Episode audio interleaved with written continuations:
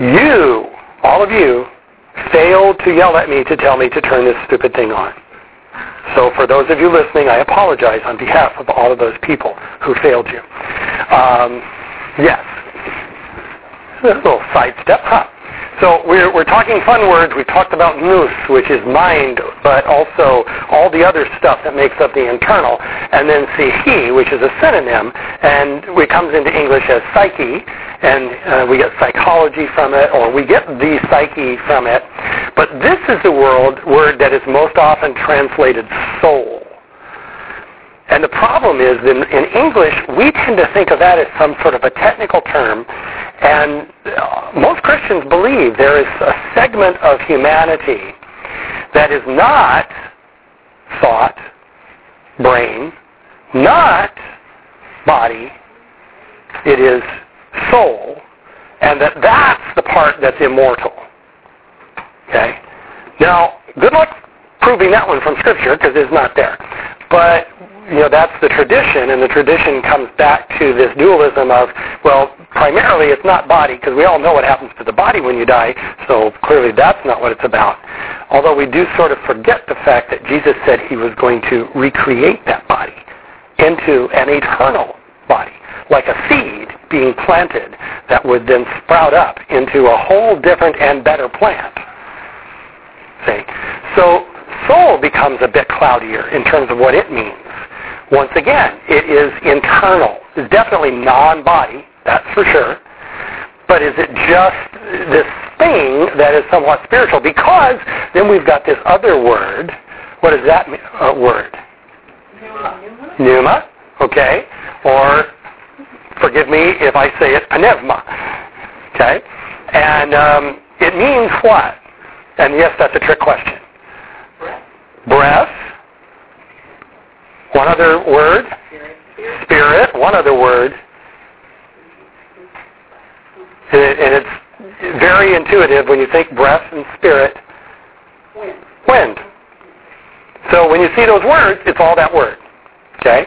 Um, so it, it became uh, synonymous with life force. Uh, goes all the way back to the Hebrew concept because uh, Genesis says God breathed life. Okay? Um, and of course, it, it doesn't take much in terms of scientific observation to notice that when someone stops breathing and that becomes a permanent state, that person's no longer alive. There's no such thing as an alive person who no longer breathes. There just isn't one. So that became synonymous with the, the life force within us. But is that the same as soul? And now you can get in all sorts of fun arguments that people have been having for hundreds, if not thousands of years.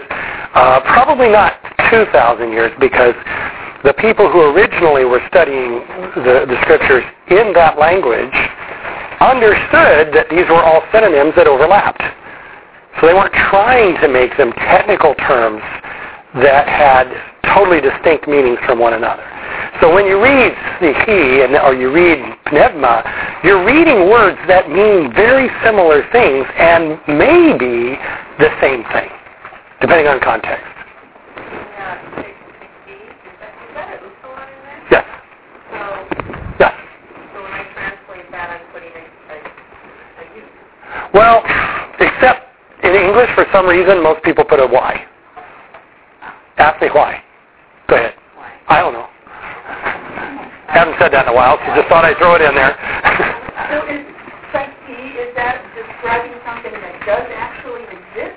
well, they all exist, So the, the but they are all concepts. They're concepts of something that exists. So, so here's something that we've only gotten 60% of the words up there, and one, one discussion, folks. Here's something that I think we can agree on. What we found out very quickly by, by looking at words like this is the concept is of something bigger than we are. So when we start trying, for example, if you try to put God in the box, uh, we can all agree uh, you're going to have a hard time. There, there's certain things about God that just uh, they supersede our cognitive abilities. I would posit that is true of us as well. That when you look at the things that describe us, they go beyond our cognitive abilities as well. And so uh, I'm quite comfortable with the ambiguity of the overlap of these things. And yes, they're all real things. And yet, they're real things that we cannot nail down as much as we want to in our very technical culture. And remember, we are a very technical culture, so we want absolute and exclusive uh, definitions for everything. And yet we can understand the differences enough to be able to interpret the scripture. Sometimes. Which words they use. So other times you'll see a word that could have been one of three or four equally, and it really doesn't seem to matter. So, you know, how, how big a difference does that word make? In some contexts, a pretty big difference. This one particularly because there are word plays that happen because of it. And so very clearly it's chosen because it, it's a word play and has meaning beyond simply that word. But, for example, we talked about nous and sihi, and those can be used almost interchangeably in some contexts, but not necessarily all. Let me throw you a couple of others that are similar, but now you're going to see a different side, and it does emphasize something that's a little bit more uh, distinct. This one is what? Cardia, which is what? Heart. It's where we get cardiac, cardio, everything else that comes after cardio, all those words that uh, we see in the hospitals. Um, and when we hear heart, assuming we're not talking about a muscle that's pumping, what are we talking about?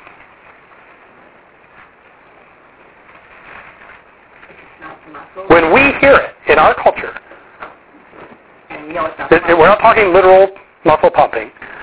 Or will or soul or mind, it's, so you started with like a lot of this stuff.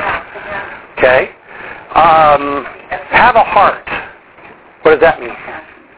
So it can be compassion. I didn't have a heart to tell him. What is that? I have the will to tell him. Will or maybe even courage. You know, I just I couldn't bring myself to do it because I don't want to see and deal with what I'm going to have to do if if I tell him that. Um, it, it, it can be more of a, a nebulous emotion. I had a guy greet me once and ask if I was a visitor, uh, a first-time visitor, in a church I was preaching in.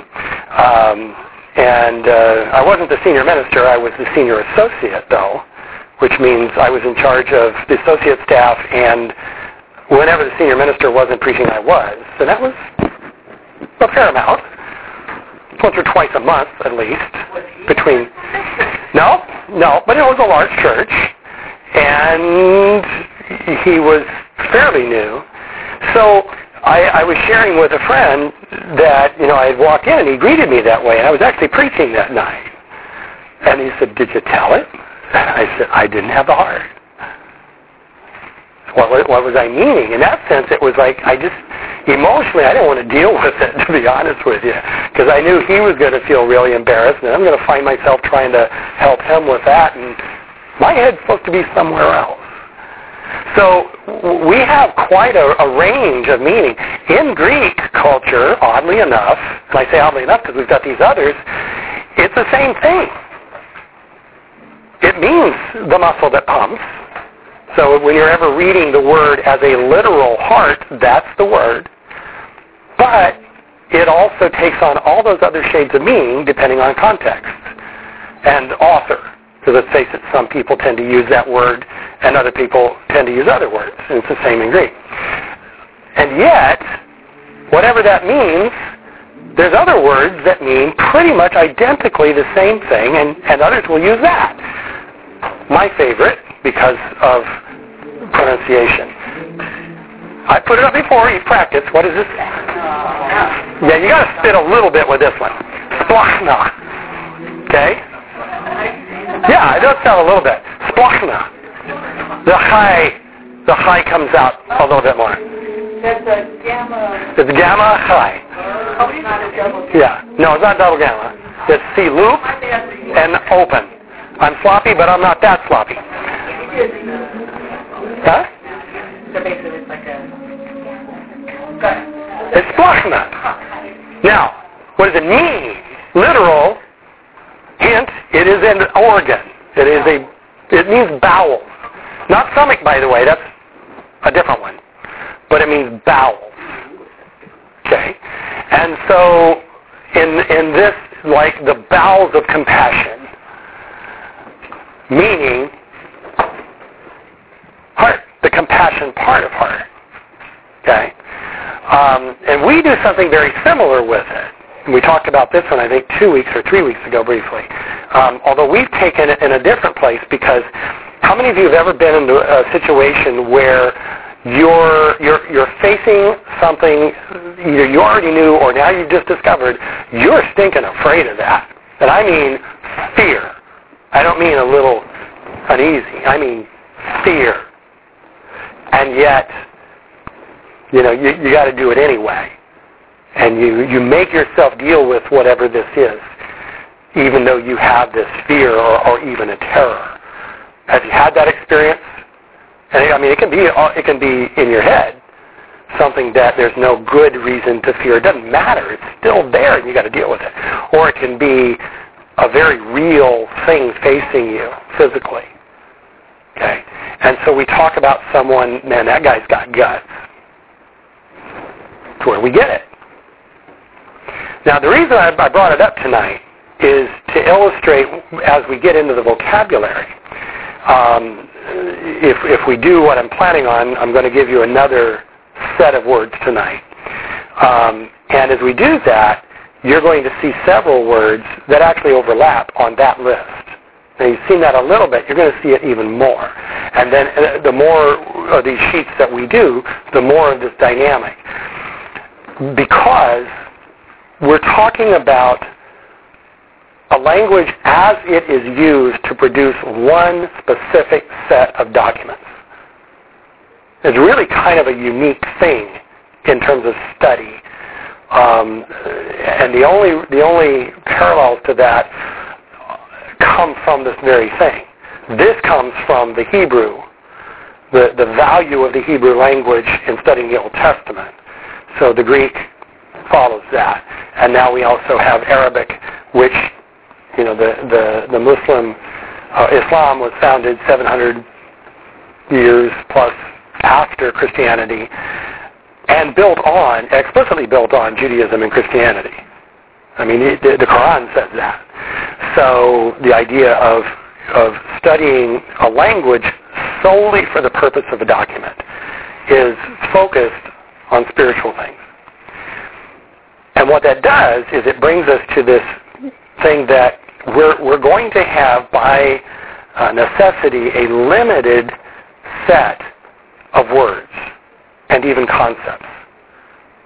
We're not talking about Greek architecture. We're not talking about Greek military. We're not talking even about most aspects of Greek philosophy, which was the big thing the Greek language was built for. We're not talking about any of that because we're talking about what the New Testament contains. That's, that's the reason for doing this, right? And when you do that, you're talking about concepts that you're going to approach from different angles, different people talking about them. And so you're going to have synonyms.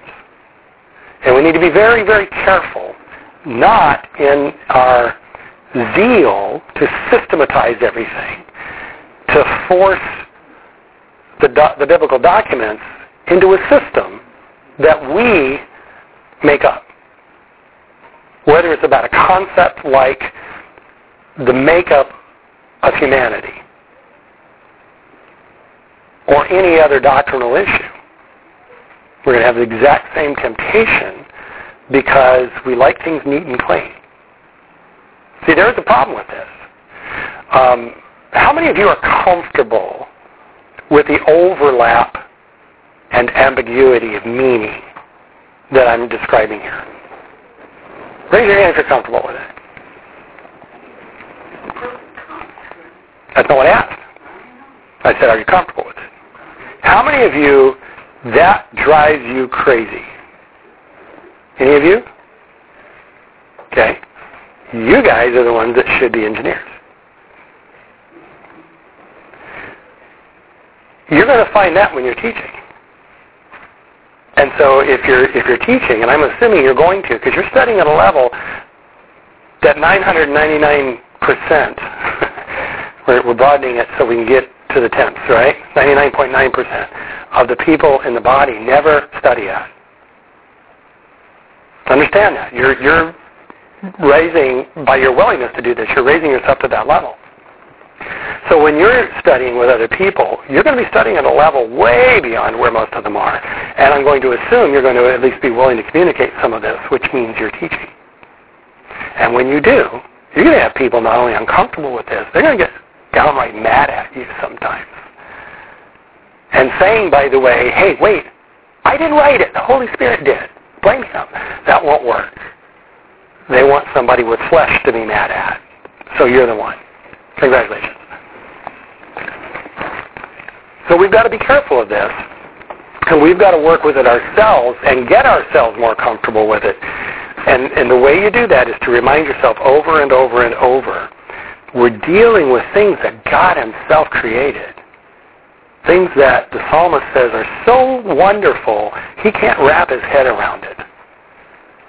Why would we be able to systematize it and put everything in a little box that we made? Why would we expect to be able to do that? And again, remember that part of the drive to do that is simply our Western culture. That even today on this planet, large numbers of people would look at us like, what is your problem? Because they just don't have that same drive. Making sense? How many of you had fun with that? Come on. Okay, the rest of you got to loosen up. You just do. I know, write a song about it or something. Tattoo it on your arm. That reminds me, I've got a question for everybody to help me with, but I'll wait until break because it's not fair to take time from the class for my question. It's a personal question. All right. Let's pass this around. Is this useful? This it's just the sheet, kind of an outline of the where we're going. Agenda, yeah. This is the agenda. We all voted that we're not going to do that anymore. And I do have those little homework things at the bottom, and believe it or not, they do change periodically, like today. So next on it is vocabulary review, and in order to do that, um, I would like you to not have your vocabulary sheet out yet. Because one of the things you want to try to get to, you've heard me hopefully say, do not worry about all the stuff we're going to give you, including tonight, I'm going to introduce you to noun and adjective endings in the first and second declension. Don't worry about memorizing all that stuff. Get familiar with it, but there's tools and, and, there's just other things to remember. Now, the reason for that is you've only got X amount of blank space accessible in your head. Okay? Don't tell me you don't you don't use near enough of your skull because maybe that's true, but most of us have already maxed the amount we're going to use. So there we go. And one of the things that I do want you to have at your your mind's tip, so to speak, is the words that are most frequently used for another reason, and it just saves you time. But you have to ask yourself also, aside from the grammatical necessity, the word and is one of the most used words in the New Testament. Duh, it's one of the most used words in every language. So no big surprise, right? But if a word like faith is used over and over and over, why do you suppose that is? Why would agape be used a lot.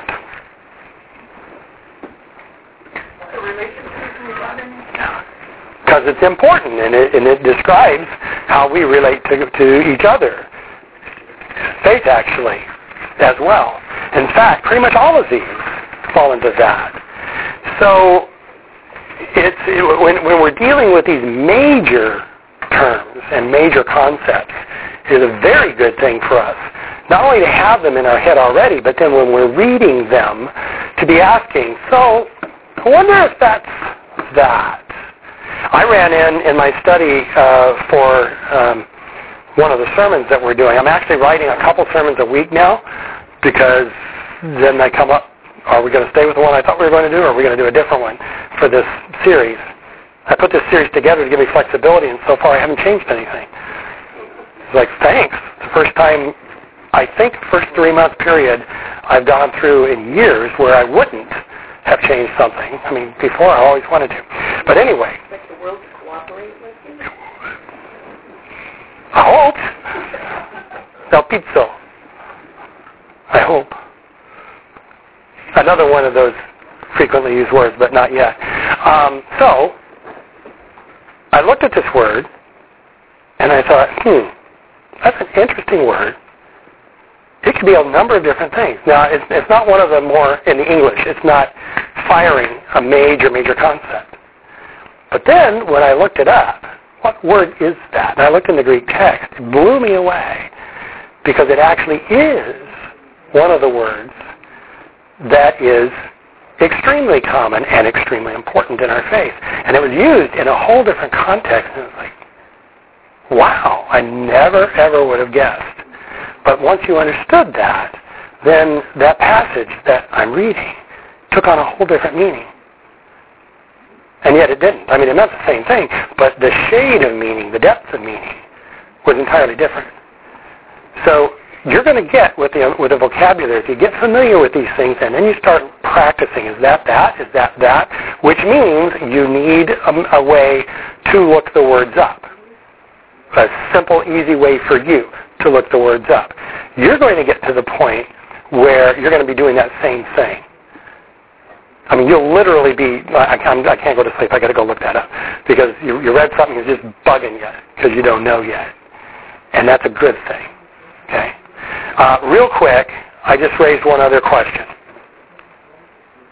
Even now, you're at a point, you, you can look words up in a dictionary, a lexicon. You've got the alphabet. You may have to make up a, a Greek alphabet song to figure out where did that letter go, but you'll do that and you can read it and even sound it out and in your mind carry it. So you can look up what word that is. Okay? So how are you going to do that? What tool will you use? Are you ready for, do you have it with you?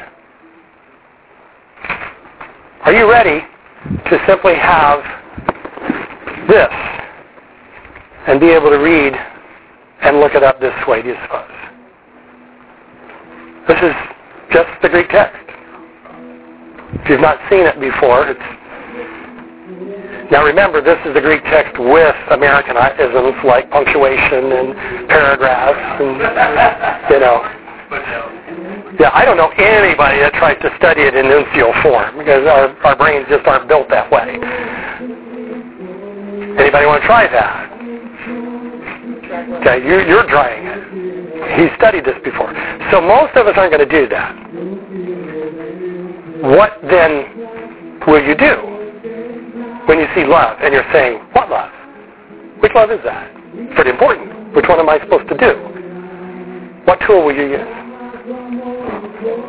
Pardon? Concordance. Which concordance? Okay. Certainly not the little guy in the back of your Bible. Um, almost any exhaustive concordance will have uh, a number assigned to the word in that sentence or phrase. So you look it up, um, 1 Corinthians 13. Obviously need to know what that is because you've got 15 different adjectives telling us we're to love that way because that's what love is and it's the greatest thing. Right? So what is it? How do I know? I look up 1 Corinthians 15, whichever verse, in a concordance. Now there's another step, because then I go over, follow the line over, and there's this number. And then there's another step. Then I go to the back of the concordance, and it's got a Greek lexicon. It's going to call it that, or Greek dictionary. except it's not alpha, alphabet, it's num- numerical. So that number is 375, so I look up 375. Okay, and by the way, it goes into the tens, ten thousands, I think. But I look the number up, and then it tells me the word. And now I know the word. And if I studied it, right there opens it up. If I studied agape and it says agape, I know now that's what it is. And I don't have to look it up anymore because I've already studied it. I know what it means. Right? Anybody think that's a little cumbersome? How many of you want to carry around that? They call it exhaustive because that's what happens when you carry it. Right? Okay.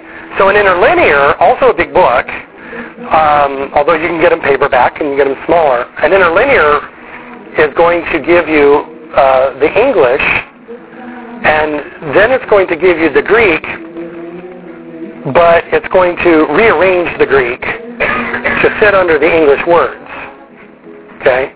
And then, depending on the interlinear, you're going to get other things, like I saw one that also then gives you the Greek without rearranging it. So you've got the English translation, you've got the Greek text, but you've also got the English translation and the Greek text lined up under the words. So when you see the word love, if you're not real familiar with all the others, let's face it, you may have recognized agape, but what's the rest of those words? How do I know one of those isn't it? So that's why they put it under this, okay? And it's going to be either Greek or Hebrew, because otherwise it's going to be like carrying it this way, or extremely small print and extremely uh, thin pages. And they do have those. We actually have some in our resource room. Um, you guys went through T6. You know what that means? You go to the, the door that enters the hallway. Go to the last room on the left, and there's a bunch of resources on shelves like that. Okay? So an interlinear will help you a great deal. And there are interlinears that you can access online. I don't know if there's any that are free. I'm, I'm not aware of one that's free. Has an interlinear? Okay. Okay, so you've got a, a tool like Vivlos, and that'll take you to that. Um, you're going to need to get those kinds of processes, because that's basically what you're going to do. There is one other way you can do it, and that is to simply go to a, a dictionary like Vine's. The problem is Vine's, uh, I say like Vine's because Vine's is a good one and it's public domain. But the reason it's public domain is because it's over 100 years old, and if it's 100 years old, guess what translation is keying off of for the English words? King James. So you're going to find love, but you're, if you're looking at 1 Corinthians 13, what are you going to find? You guys haven't read that in 1 Corinthians 13. We have a word for, yeah, that's where we get our word charity. It's an Old English word that simply means love. So an act of charity is an act of love. We, we think of it as an act of welfare. It means something different to us. Okay? So start thinking about this because to do what you're going to be equipped to do and what you want to practice if you're going to keep this up, you're going to need one of these ways. You're going to need something that will quickly allow you to identify the word. The more you do it, the more you can go to a text like this. You may not know every word.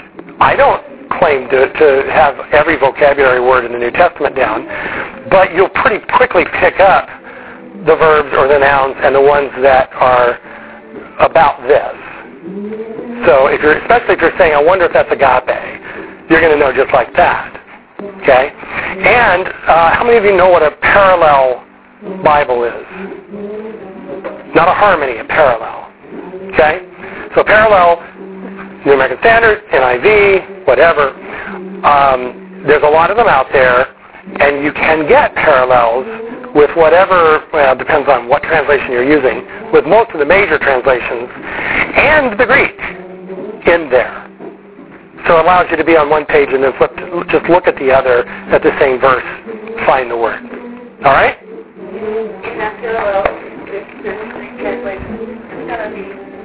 Um, structure. It's going to be like this text right that you just saw. So it might be a little. It will not be right. It has it has reference points. Like I said, you're going to get to the point. If you finish this class and you keep practicing, then by my birthday next year, you'll you'll be able to do that. You may not know you'll be able to do that. So then you're going to have to start doing it and surprise yourself and go, oh, I did find that out. Because there's going to be words you don't know. And you just got to get over the fact there's words you don't know. Okay? And then, by the way, now you've got a word you don't know. You need one other tool so you can say, but I don't know what that one is. I want to know. And what's the other tool?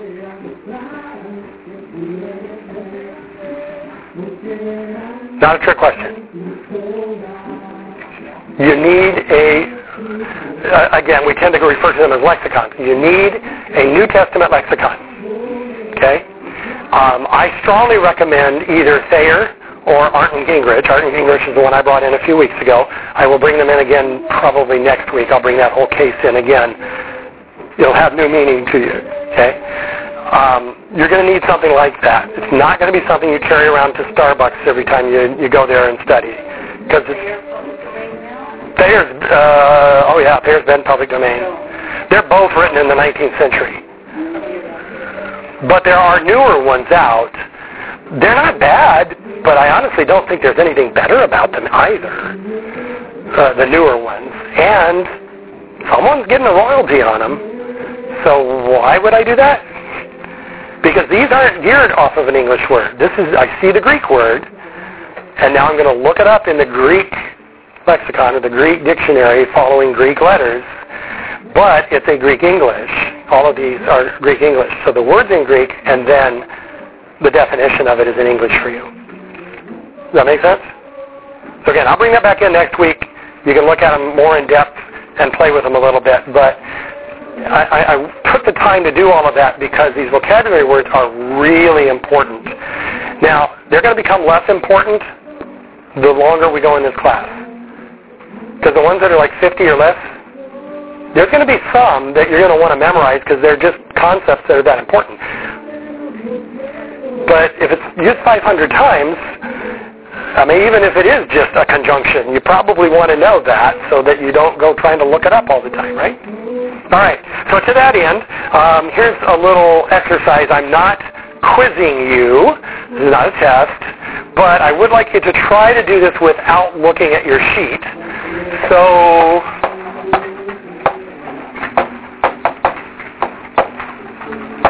what is that?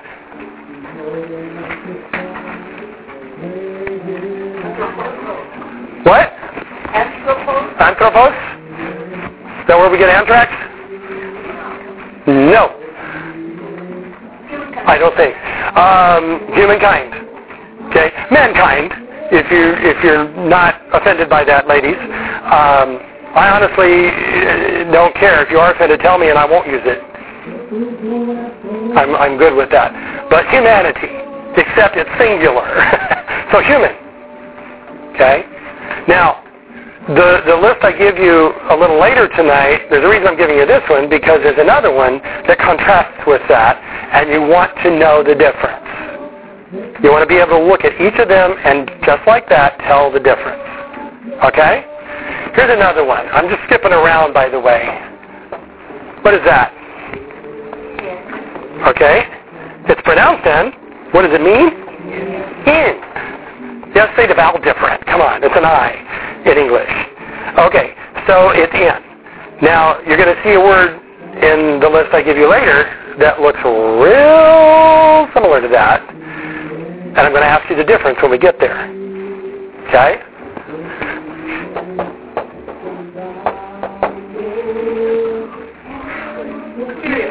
Kyrios. It means what? Lord. Or sir. So, trick question. Not trick, just extra credit. What's the difference?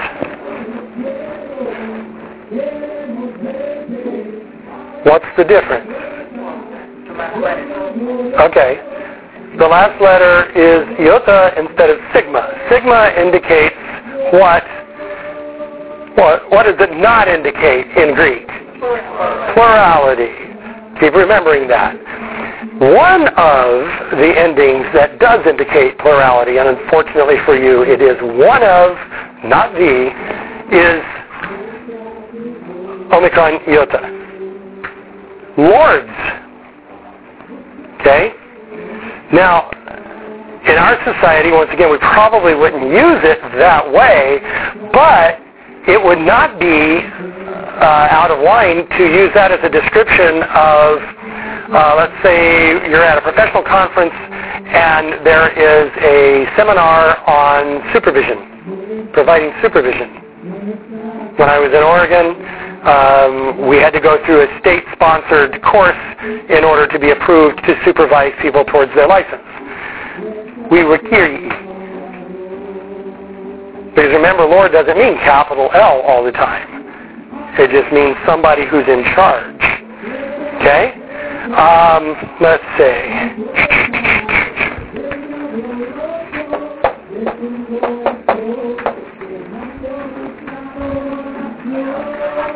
Tata.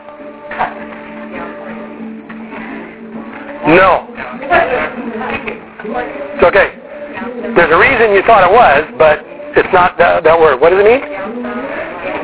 Okay, and how do you know? Actually, I think it's accusative.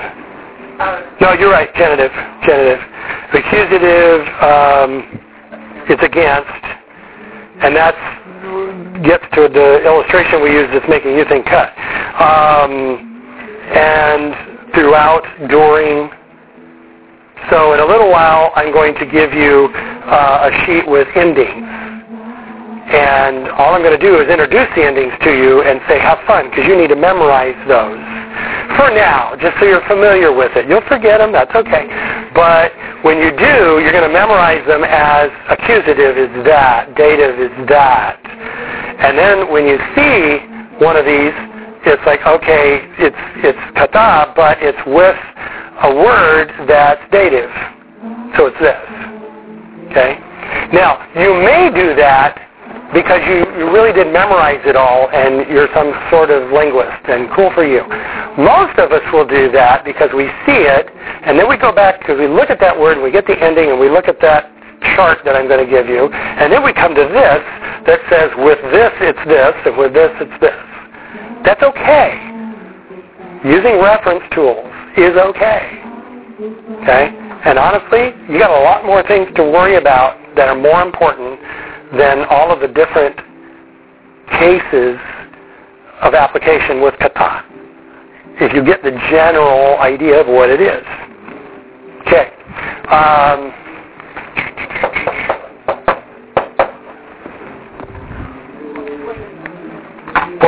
or BL. You, you would still say the E separately, right? Okay. Yeah. I don't think we had triple diphthongs. That, Yeah. that would be a triphthong. Well, it would. Okay, what does it mean? To make or do.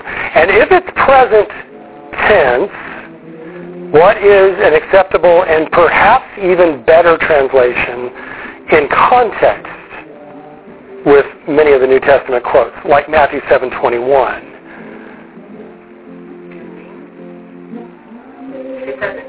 Um, I said present. It, it's not necessarily doing. That's that's turning it into a, a participle. But yeah, practice. Okay? So one who's doing over and over and over, why are they doing over and over? They're practicing it. Okay? Um, and, and the reason that's so important is it removes the connotation of perfection that we have a tendency to try to put on ourselves and then kick ourselves consistently because we're not. Okay? Um, okay, here's a fun one. Be careful.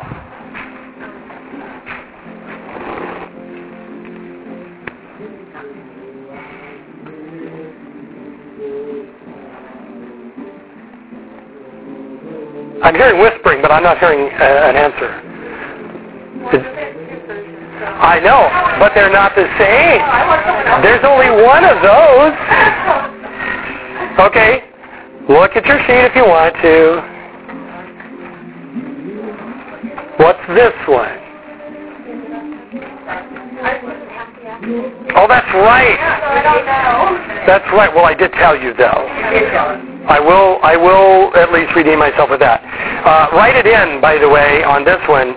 If it's got the accent, it's a personal pronoun, but it's with a question mark. So it's not you. It's who. Or what. Which. Why. Now, the fun thing is, that's not a question mark. In Greek, that's a question mark. A semicolon. Don't ask me why. I, I have no idea why it evolved that way, but it did. So when you see that at the end of a sentence when you're reading the text, it, that's, that equals that. Okay? But here's a little trick for you. When you're looking at this and, you know, whether it's tis or to, uh, that, that set of words, and it's got the accent, it's asking the question. So just don't, don't tell yourself it's a question mark, because then you'll start thinking everything with an accent's a question mark. But in this case, it's a question. So, okay, it's got a punctuation, so it's a question mark. If it doesn't have it, then it is the, um, the uncertain. It's someone. Who did that? Someone. So, peace? Peace? I mean, that's, that's an exchange. Peace? Who? Peace? Okay, not one? Oh, ending. It, it depends on what word it's with. Because remember, the, these kinds of words are going to agree with the word it's attached to. Um, what I just gave you is a rarity. When I say who, I'm assuming in, from a context that you know what I'm asking. Who did something or who is it or whatever. Um, whereas in, in the actual text, it's going to spell that out. It's going to have who did that or who is it. Okay? Or what? Or where?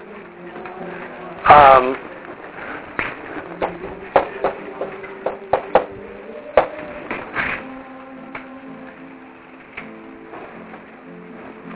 sure if it's that one or that one, but I'll, I'll just do that for now. Actually, if it's that, it's here. So forget that. Puti.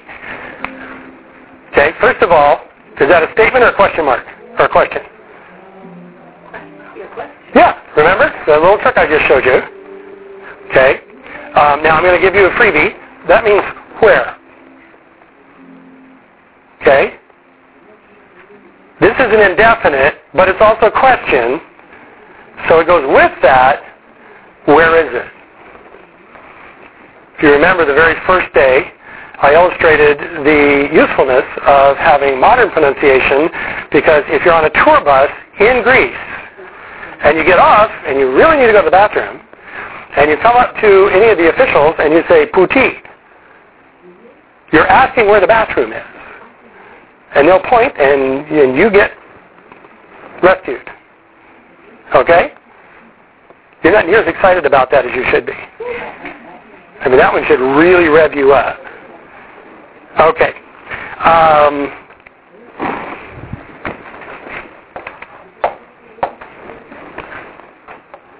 breathing, Mark. My felt is being battered. What is that? Anybody remember? Hmm?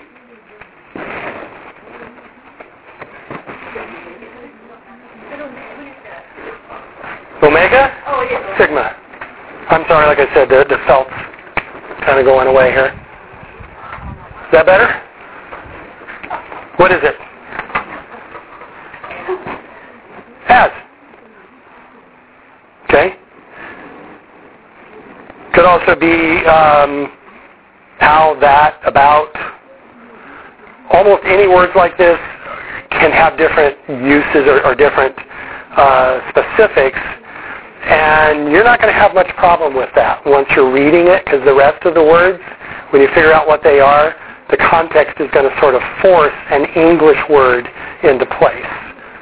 So you're, you're not going to need to worry about that. Okay, let me throw a few out without, well, no, one or two more that I'll write, and then I'm going to say one or two.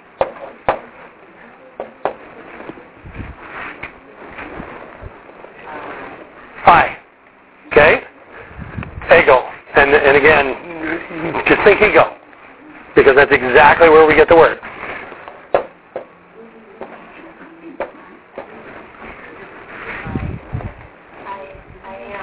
I am in me. And that phrase, because remember we talked about Jesus using, uh, apparently the Aramaic version of it, but in the Greek Testament, ego, he me. That's a, a, a double emphasis. And they tried to kill him for it. Everybody got it. There was no mystery. God is a very good communicator, and so was Jesus. When he said that, he was making claim to being one with the Father. In essence, what we would say as the result of the incarnation. They didn't understand the backstory of the incarnation, but they absolutely got that he was making that claim, which is why they tried to kill him. Because they obviously didn't believe that he was. Okay. Uh, oh. No? You're close. There's a reason you're thinking that, which I'll, I'll give you just a minute. Ooh. Me. Ooh, me. No, me was the Greek, another Greek one.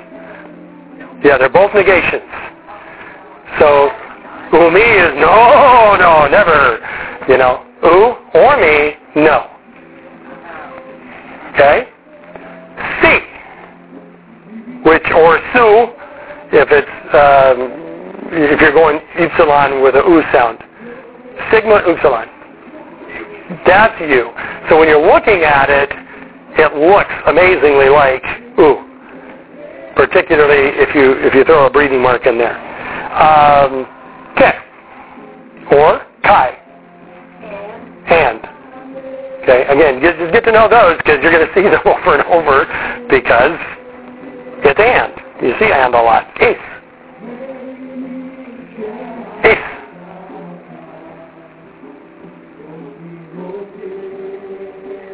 Epsilon, iota, sigma. No. Hint, preposition, not verb. In two. N is in. Ace in two. Ace. You would probably go east. Is that a harder E? Ace two. It, it, it just that's one of those where if you say it with any rapidity, it's going to sound the same. You have to slow it down to hear the difference in how it's being pronounced. So, again, don't worry about it. But is, there's, I don't think there's another word that really sounds anywhere similar to that. So that one's going to be fairly safe for you. Ek. Out. Or from. Yeah, out, out from. Okay. Okay, you're getting a lot of these well. Uh, via. Yeah. True. True. By the way, I don't know why, because I was trying to come up with words that we recognize these when I presented it, and I didn't come up with this one, and I don't know why.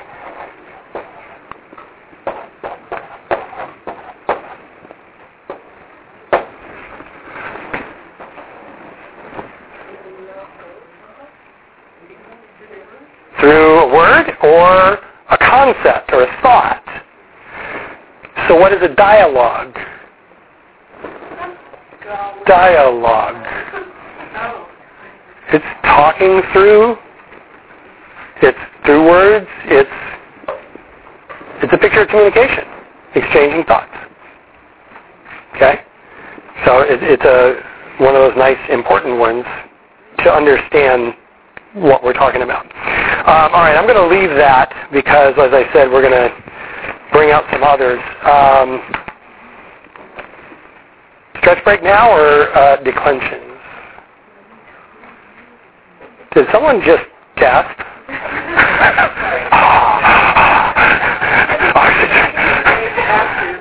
Ready to break after declensions, are we? Oh, okay.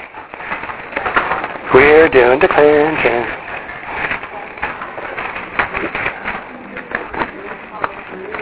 Now, I was actually, as I was looking at various textbooks for formal presentations of the various declensions, I was reminded that there almost isn't one.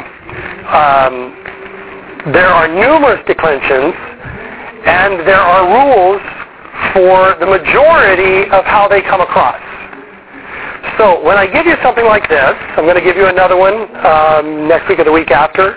I'm debating on whether to do all declension stuff and then conjugation stuff or mix it up just for fun. But when I give you another one, um, the thing to remember is this represents most. And the reason I say most is you will be looking at words and you will say to yourself, don't recognize that. And if you look at a parsing tool, like an electronic one or an analytical um, lexicon, it's going to tell you it's something and you're going to, wait a minute, I actually memorized that and that's not what that is. Okay, you just got to one of the exceptions. Congratulations. Have you ever talked with anybody who's trying to learn English?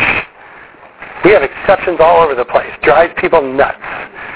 Well, they did too. Okay? So don't get mad at me when it's not always this way. Um, i have got one word, and what I've given you here is a chart that gives you singular and plural, masculine, feminine, and neuter for one word and for all the cases. So by looking at this declensions, the first and second declensions, you should be able to look at this and look at the ending and say, okay, that's uh, singular, feminine, and what case it is. Nominative, singular, and feminine. Okay? Except, like I just said, I guarantee you there'll be times when you can't, and it's not because you didn't memorize it well. So, first of all, the word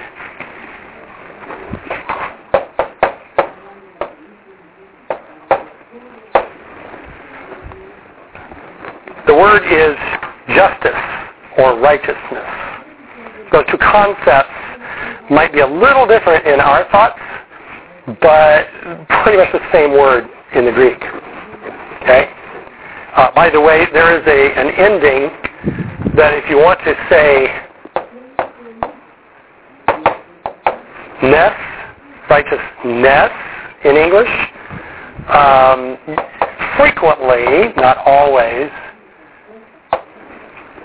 it's going to be that ending, see me. So if you see that, first thing you think is, okay, it's the quality of righteous. Quality of righteous is righteousness. Okay, quality of faith is faithfulness.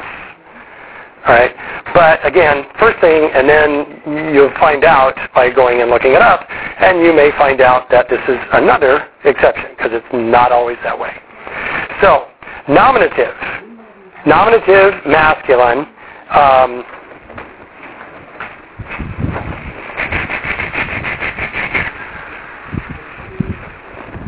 that's the root. It's one of the reasons we choose this because the root doesn't change any. That's the root. Okay? So anything after that is the ending. So the nominative masculine the ending, or plural, or singular rather, the ending is Omicron sigma. That plural, masculine, or excuse me, singular, masculine, nominative is what's called the lexical form. Because when they put this in a dictionary, and they're simply trying to give you the idea of the word, as opposed to analyzing all the different ways it's used in a specific sentence, what they do not want to do is give you this many entries. So they're not going to. They're going to give you usually just the kettles. Or they may give you also, they may do it this.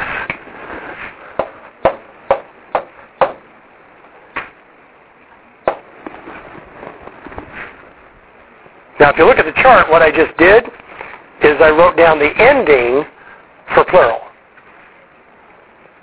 So what they're doing now is saying, okay, we're going to make sure you understand that it's nominative masculine by giving you both singular and plural and um, so now you're, you're not worried about, okay, is that some obscure ending for something else?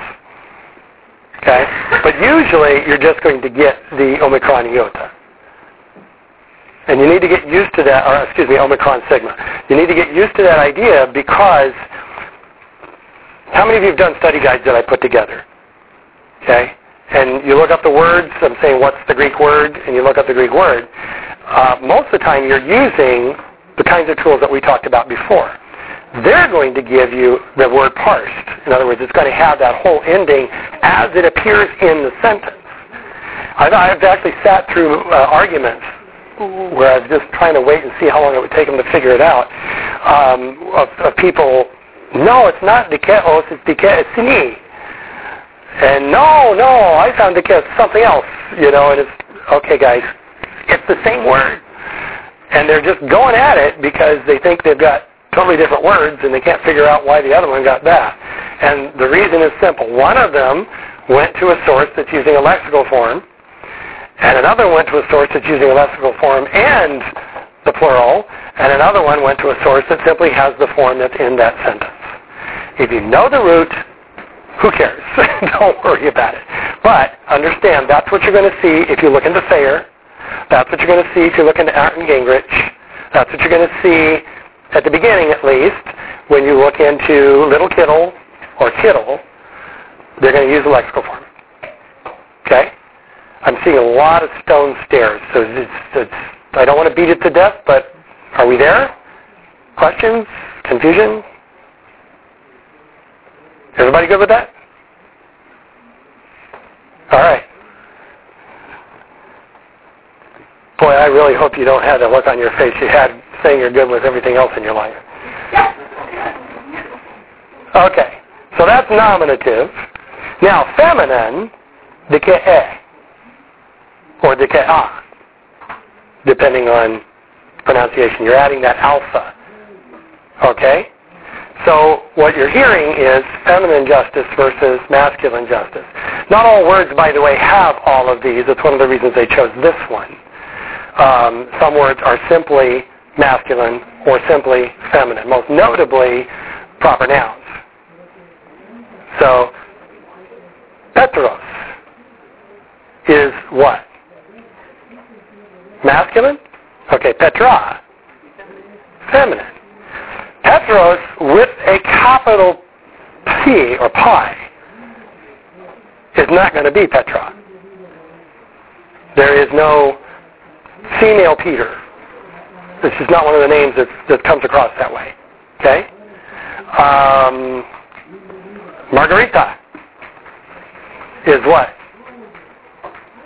Masculine, feminine? Feminine. Alpha. Okay? Now there are, again, there's going to be words that are alpha that are not feminine. But we're talking this declension, and this is the, they call it first, uh, there's second because there's overlap, and this is the most common. Yeah? Are there non-proper nouns that are only one noun? Like horse or something? I don't know. No, because What, I guess, what's the purpose of this? let, let me let me illustrate. Again, it's, it's, it has to do with cultural concept. Let me illustrate with, with both with uh, Peter again. Peter is actually not a proper noun. Peter's a nickname. What's his name? The proper noun. Simon or Simon. Um, so, which by the way comes into English both um, masculine and feminine. It's the same word. But Jesus gave him the nickname, and so it became used as a proper name because Jesus gave it to him. And it took all of one generation before that was a popular thing to do because, of course, Peter was one of the best known of the apostles. So, what, we what we see there is it's a word that's not about a name. It's, it's a word. Petros is singular masculine. Petra. Do you remember which? I'm putting the accent on the alpha. I'm not sure if it belongs there. Just the way I, I said it, the alpha accent on it. Okay, I'm going to put it consistent, but I already, I think, owned to the fact that I haven't memorized all of the accents. So, same word. The first four letters are the root. Petra. Petra. No, no um, vowel after. Masculine has to do with active, dynamic. Okay? Feminine was thought to be more passive, in some cases creative. And because of the passive thing, stable. And that could even lead to strength. Masculine is active. Uh, what does the root mean, by the way? Anybody remember? The root of that? Petra. Rock. Okay? It's, it's Greek for rock. Okay? Petrify. Something turns into stone, turns into rock. So, what is an active rock? What, uh, how can a rock be active? What, what would you think about the word, what it means if it's active? Roll crushing. Okay, it could be rolling. It could be crushing, which or falling, which it, it can't be crushing if it's not moving, right? So again, you've got this concept of movement or activity. Now, is it more likely that a rock I put in my hand will do that, or the rock of Gibraltar will do that? The one in my hand. Okay? No one's figured out how to throw the rock of Gibraltar yet.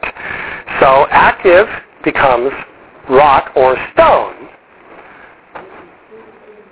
Not active, feminine, has the connotation of the passive, but, and, and I'm throwing this out, maybe I'm trying to overcompensate, but it's not negative. Passive itself is not negative.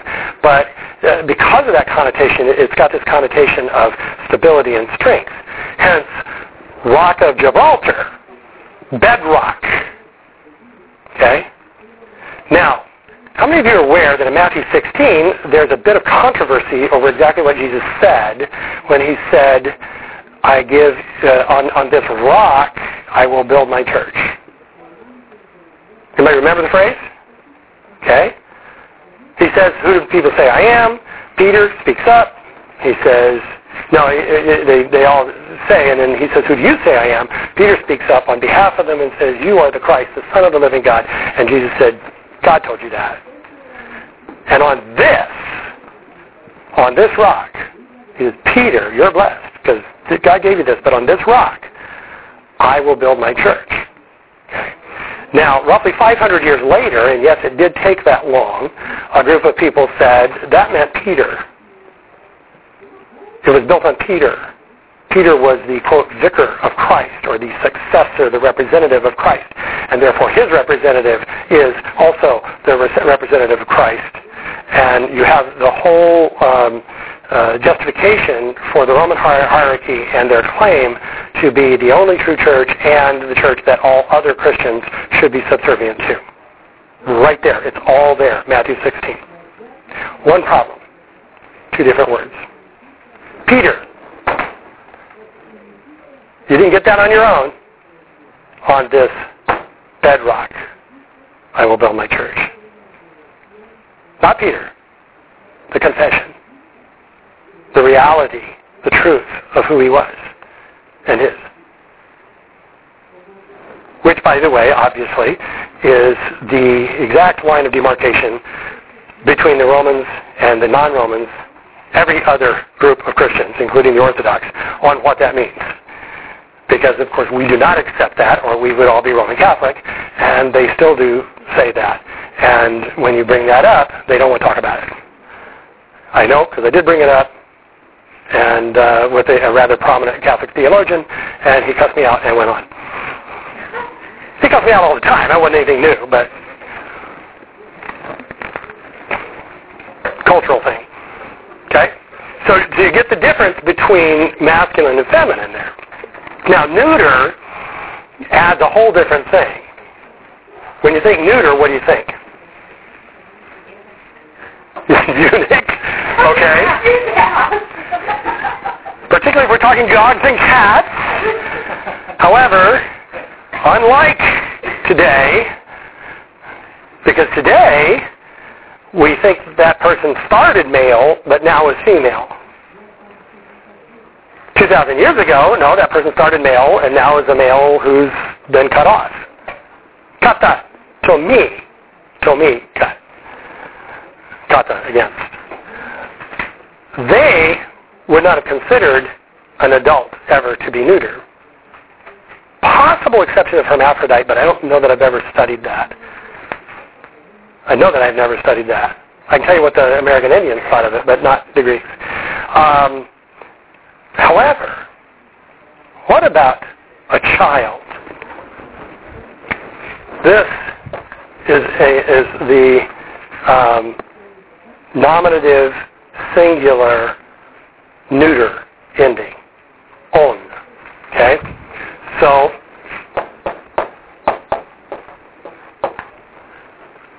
teknon is a child. I have a child. I have three children. Are my three children teknon? What do you think? Children might be. My three children Individually? Are my three children. You guys have heard the stories. You know who they are. No. That's right, because they're as old as some of you are. Okay? And they're not neuter, as evidenced by all the grandchildren. All right? That's not accidental. That referred to a prepubescent child. The Greeks called that not he or she. I've got two six-year-old granddaughters who are explicitly she's. I refer to them as she's. Everyone sees them as my granddaughters, and and by the way, they they understood there were daughters and sons. They they're not stupid, but when they used the generic for child, the child had not yet become a man or become woman, so they were neuter. Teknon. Which does help understand some passages talking about children and who exactly is being talked about because there's some pretty interesting uh, implications of that depending on which passage. For example, qualifications of elders having to do with their children. Or children obeying their parents. And being stoned to death, in Hebrew society at least, if they didn't. Do you have to obey Doug? Do you think if you were living back there, that would be the case? The answer would be no, because you're not teknon. You're a husband. You can't be. Or by definition, you can't be teknon. Is it making sense? Now, that's, that's broad strokes. There are places where A, you're going to see something that looks neuter that's not, because it's one of the exceptions, and the ending is, is feminine or the case I'm thinking of, the ending is actually masculine, but it looks uh, neuter. I don't know if there's any feminine that look neuter. Um, and there's others where I'm sure somewhere there was one of these concepts behind the word originating and being masculine, feminine, or neuter. But for the life of me, I can't figure out where it came from, and I've never read anybody else who could. There's just some places where we give up. It's not that important. Okay? Okay, genitive and ablative, dikeu, dikes, or dikeu again. So now we've got masculine and neuter with the same ending. So if that's the only reference you've got, you don't know if it's masculine or neuter. You do know it's not feminine. Um, D, L, and I, what do those stand for? Dative, locative, instrumental. There you go. Okay. And they all end with what's called an iota subscript in the um, masculine form. So it's the O, because the O is omega. Okay? But the omega has an iota underneath it. It's called an iota subscript. So anytime you see the iota subscript, you immediately go to one of those cases, which, by the way, are all fairly similar in function. Um, the decay has also an iota subscript, the feminine, only it's under an alpha instead of under the omega. You see it? And the O, again, the neuter form is identical to the uh, masculine form. Accusative is the geon. Um, but there is a an extra. No, there's not. That's the other subscript. Um, where do you where do you seen that before? The geon.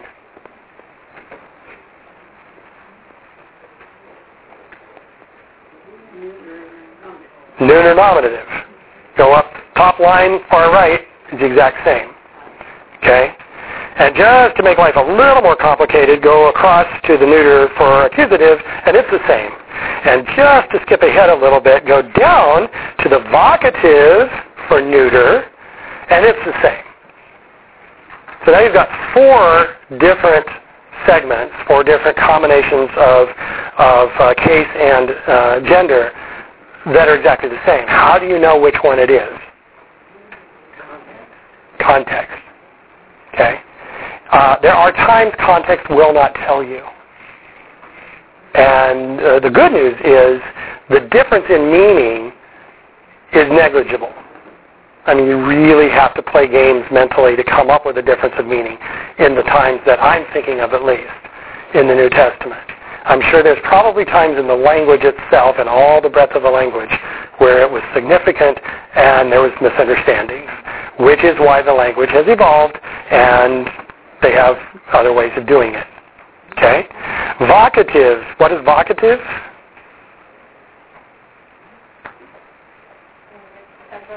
It's addressing.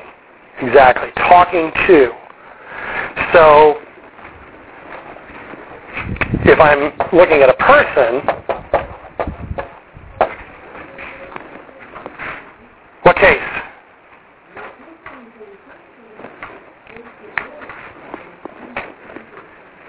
Petros. What? Nominative. Okay? Um, and nominative indicates what? The subject. Subject means I'm talking about it. Right?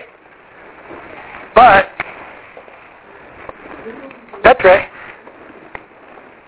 not sure. To have to go back.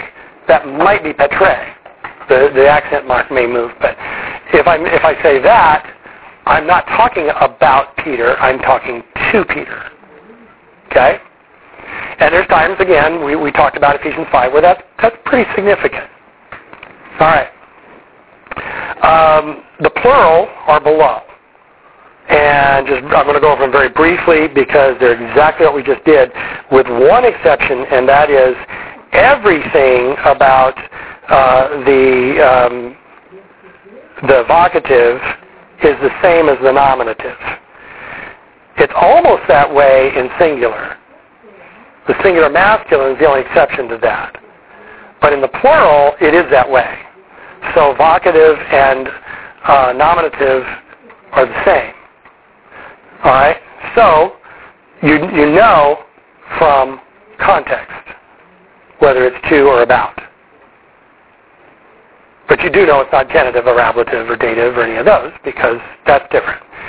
So dikei, dikei, dikei, so dikei. Okay?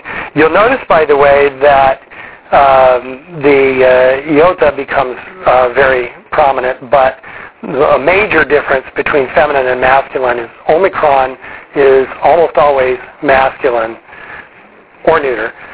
Alpha almost always feminine. You do remember I said almost, right? Okay. Dikeon, dikeon, dikeon. Make a poem out of that.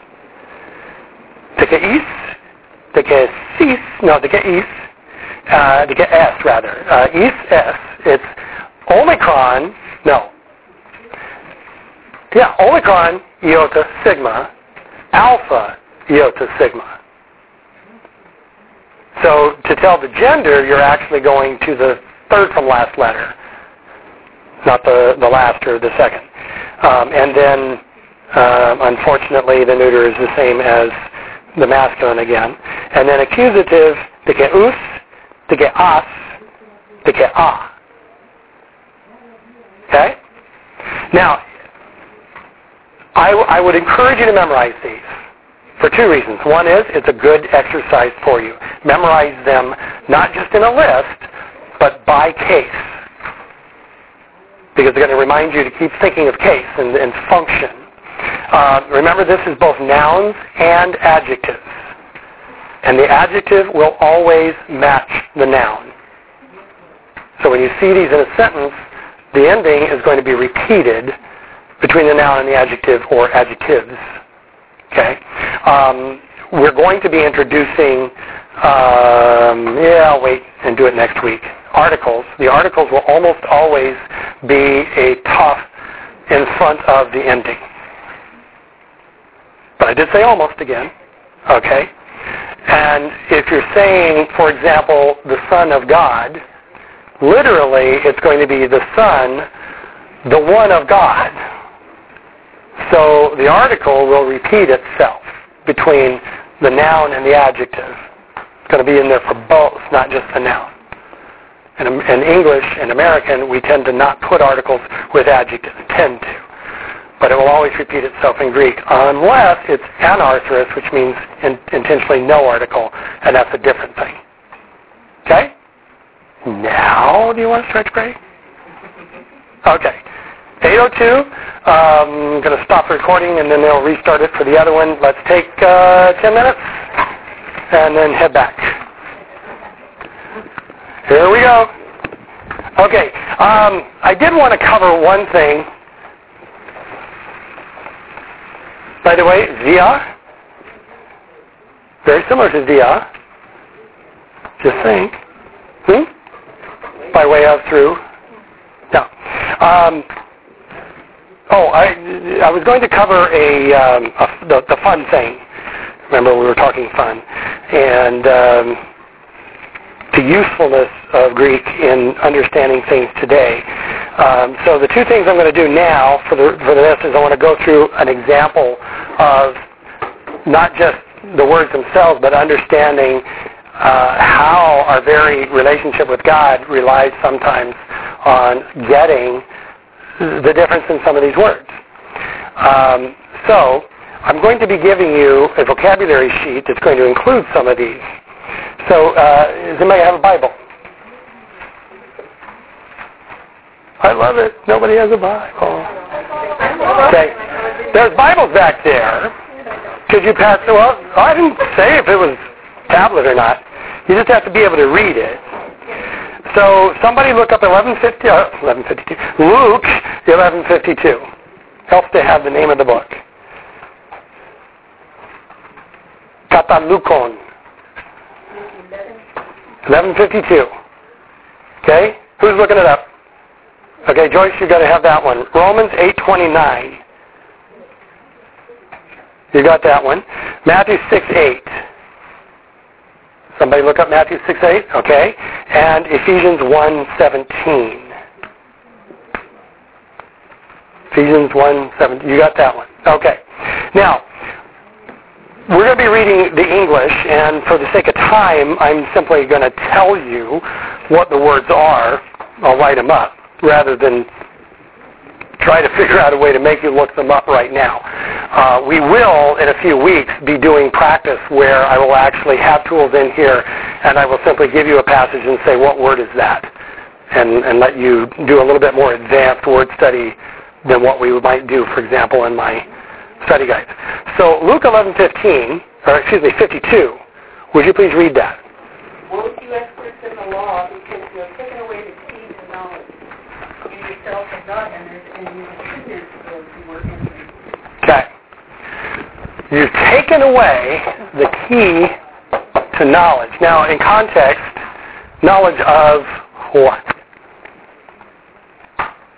Do anybody want to guess?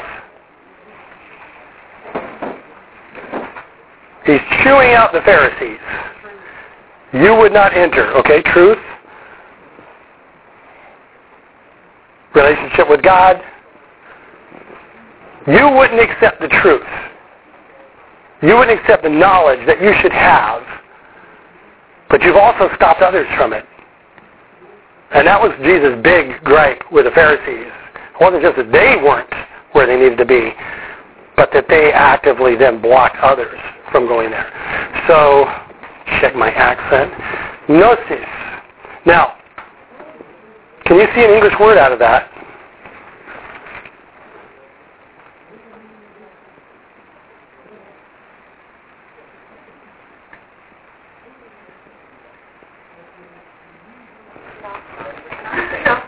Well, okay. By the way, Gnostic is actually English letters for a Greek word, but okay. Now, a Gnostic is someone who what? No, no, no. A Gnostic, somebody who thinks he does know. Ah would be someone who says, I don't know. So Gnostics were a heretical group who claimed to have special knowledge and that their salvation, their relationship with God, was based in their special knowledge, not in God's grace. Okay? So in English, we have a word that's very similar to that.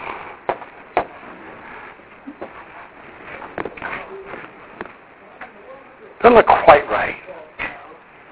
But it's silent anyway, so it comes there. Gnosis, or uh, gnosis, gnosis, excuse me, I'm, I'm blending a verb with the noun. Gnosis is to know, knowledge, okay? But the problem is there's other knowledges. And, and we get them two ways. There's another word, there's actually more than one, but I'm going to present one to you tonight. But there's also other words that are this word with uh, prefixes that change it some. So when we're reading and we see knowledge or the verb form, to know, what's it talking about? This is the base, and it simply means to have an awareness or understanding that's based in some form of interaction with. In other words, I know because I've learned something about this. Okay? You, you have the knowledge, but you won't use it, and you keep it from others who would use it. That was Jesus' judgment on the Pharisees. And he actually got more rough than that in other places for that very thing. Romans 8.29. Who had that? Okay? For those whom he foretold, he also predestined to be formed to the image of his son, in order that he might be the firstborn among many brothers. Okay, and you said for those he foretold? Sorry. Ah, I thought, well, what translation is that? okay. So those he foreknew, and you're going to have, um, this is uh, now uh, the verb form, by the way. Oh, okay.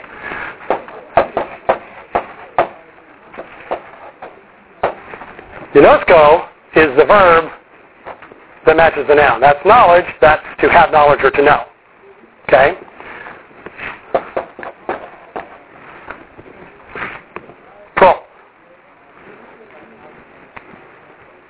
Anybody know what that means?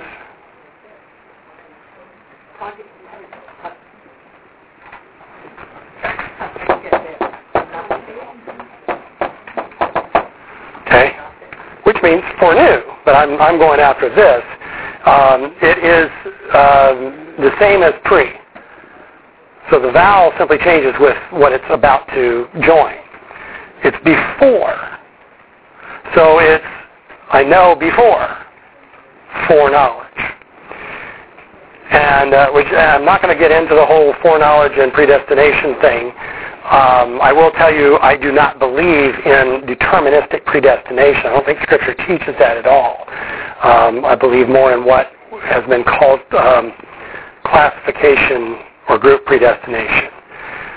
One way or the other, this one is about not the predestined. It's the foreknew. God knew before. That's what it means. Okay?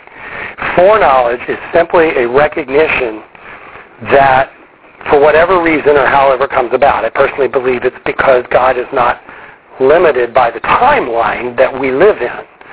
That's part of creation. God is eternal and not part of the timeline. Which, think about that a lot tonight before you go to sleep. Um, and so God knows everything. Now, to prognosticate is to say that I know now what's going to happen. So a prognosticator is somebody who tells the future. Okay? Uh, a good one or a bad one, by the way, depends on what happens after the future has happened, and we go back and check them. It's kind of a fun thing that happens if you ever have done this on like January 15th. There's various talk shows that will go back and take some of these guys that have made all their predictions uh, a year ago, and then, all right, how many of these guys came through? And it's hilarious because this one's really good. They have a 55% success rate. In the Old Testament, yeah, that would have gotten you killed. So you, you didn't want to do this at all. Um, a prognosis. Um, you're asking the doctor to know ahead of time what's going to happen to you. So when you say, you know, what's my prognosis? What you're saying really is, all right, what's going to happen to me in the future? And any competent doctor will squirm like anything right there. I've, I've had fun watching guys do that the last year, I have to admit. If you're going to have a disease, you might as well get some fun out of it. And that's one of those ways. Um, God has a knowledge that we don't have and he's had it. he has already had it. About things we don't even know. We don't even know to know. Matthew 6, 8. So do not be like them, for your Father knows what you need before you ask. One of the things God knows is what you need. But it's a different word. Ida. Um, you're going to run into that word in just a minute. It means to know. But it's from a different root. The difference, if, it's being used intentionally as far as, uh, uh, instead of just the preference of the author, excuse me, is the, the knowledge is like a full mastery of a subject. It's to know um, better than just to be aware of. So it's a deeper level of knowledge. There's a growing intensity and growing depth developing. But there's another one, Ephesians 1.17. That the God of our Lord Jesus Christ, the Father's glory, may give you a spirit of wisdom and revelation in the knowledge of Him.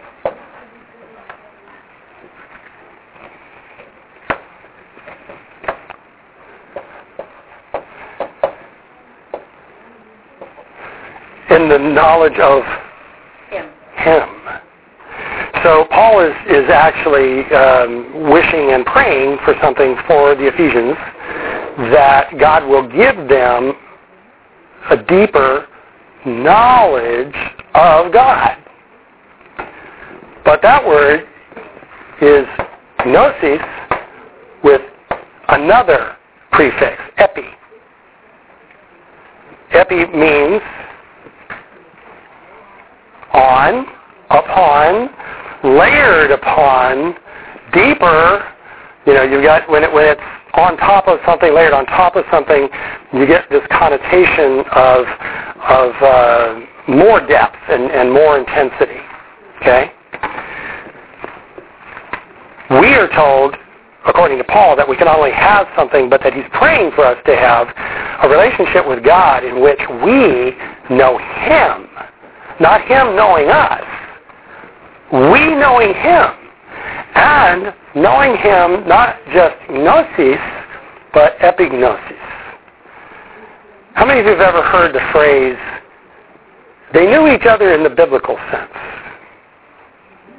What does that mean? Where in the world did that come from?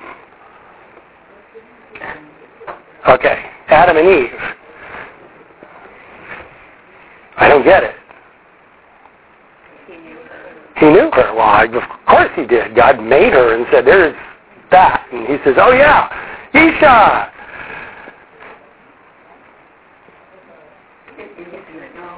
Oh, he didn't just name her. No. The King James refused to say, and they had sex. That is not what you did, say, 15th century or 16th century. So, he knew her. Wink, wink. He really knew her, you know? So, it's not entirely a stretch because the word, uh, there's a Hebrew word that really has exactly the same um, depth of meaning. But this is the Greek word that was also used as a euphemism for sex. It is the knowledge that a husband and wife have of one another. And it's not just the knowledge, uh, two people having a one-night stand could be said to have this knowledge. But those two people 30 years later, having been married for 30 years, and knowing each other in the context of that marriage, and knowing each other sexually for 30 years, but also knowing each other in all the other manners that a husband and wife come to know each other over that time. That is an extraordinary relationship. That's way, way different than, uh, yeah, I know him. I met him last year.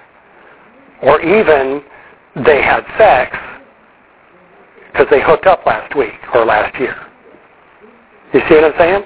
There's, there's this depth, and this is like an ultimate depth. Not depth, depth. Okay? And what Paul is telling us is our relationship with God can and should be that.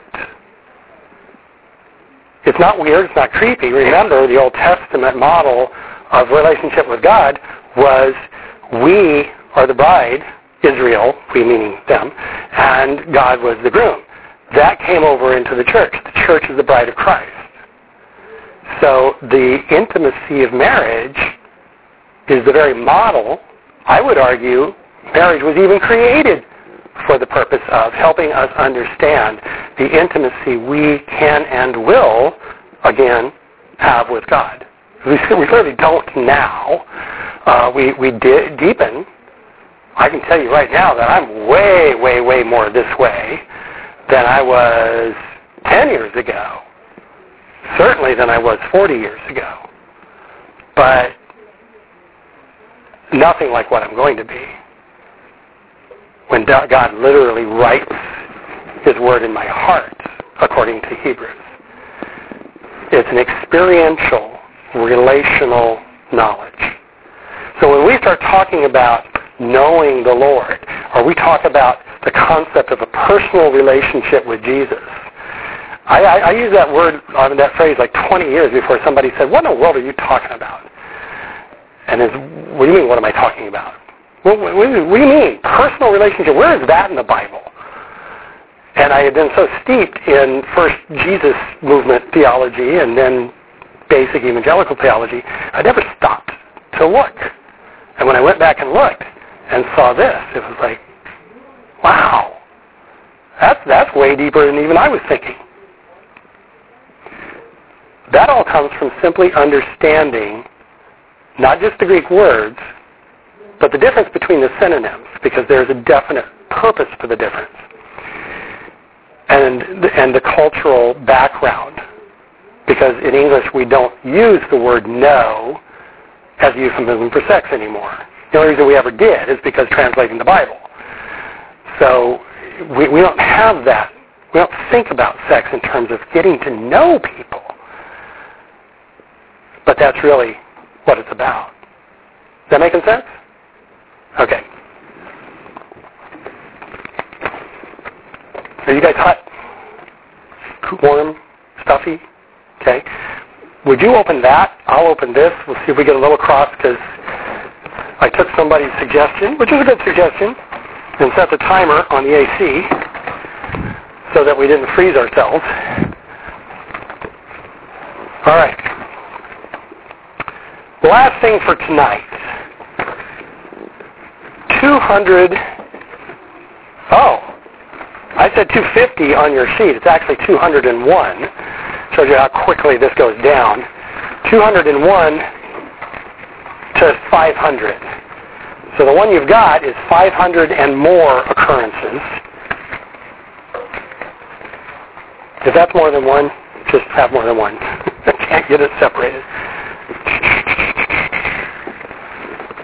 This is a list then basically of 200 and more. Okay? Except if it's over 500, you've got it on the other sheet. Now, I'm going to walk you through these. Um, I do suggest, I don't know that I wrote this on the uh, suggested homework, but I do suggest you do the same thing we did last time, which is just get a sheet and actually write these out. Um, make cards for them if you want. That's a good idea, but even if you don't do the cards, write them out. Practice writing them. You will learn them faster by writing them. Okay. Agios, the, the breathing mark, and you do have breathing marks, yes? Okay. Because I actually put them in before I copied them because I remembered last time. Agios, if you had the breathing mark, how would that be pronounced? Hagios. Okay? And um, notice that it also says ah and on. Why does it do that? Yes. So in lexical form, it's giving you masculine, feminine, neuter. Let's go to feminine. Hagia. Does that sound familiar? Does anybody remember anything with Hagia? I'm fishing for something specific, so you may not. Sophia. It's a woman's name. It means wisdom. Hagia Sophia. Holy wisdom. Basically, the name of the building that is the Orthodox version of the Vatican. The Church of Holy Wisdom, the Hagia Sophia. Nobody heard that, huh? Okay. I win the trivia. Hagii, plural, are saints. So it's a holy one. This is not the adjective, this is the noun. So what does it mean? Who's it referring to? Believers. In the, in the New Testament, 100% of the time, it's talking about believers. There is no concept of a special class of believers or class of people. It does not exist. Okay? Adelphos. Also adelphu or adelpho. There is no um, feminine for this. The reason there is no feminine is it means brother. Okay? Actually, sister is almost the same word. But this is brother. Okay. Akuo means I hear. It also means I listen. Is there a difference between listening and hearing? Okay? So one of the derivations of this is going to be another word that we're going to run into. I uh, don't believe it's on this list. Um, that is translated to obey, and it comes from this word. Um, obviously, not just I hear, but I really listened.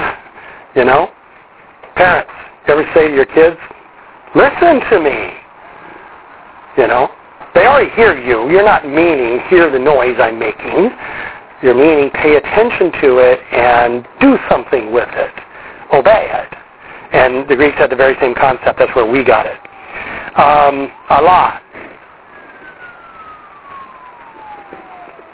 Okay. Um, this is not, by the way, related to Allah. Are you hearing the difference? What am I, what am I saying? What am I talking about? You hear Allah today. What do you think? What? The God of Islam. Okay. Actually, the word simply is Aramaic for God. It's okay to say God.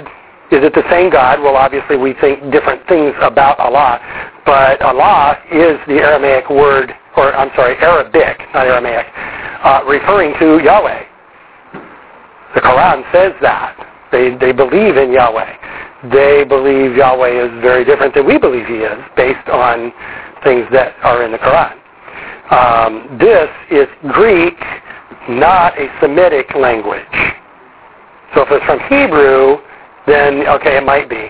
But the reality is Allah, the the deity is actually not even um, Semitic. It is true Arabic. It was a tribal dialect. It was the, the deity of the god of the tribe that Muhammad belonged to. The Bedouin tribe, we would call them. Uh, this simply means but. okay, there is going to be another one very similar to that. I'm going to tell you in advance. It means another, but uh, it's it's spelled the same, but the accent's different. Okay, so we'll see that later, but you're not going to see it now. Okay, anir or andros. Anir andros. Um, what does it mean? You've got it written down.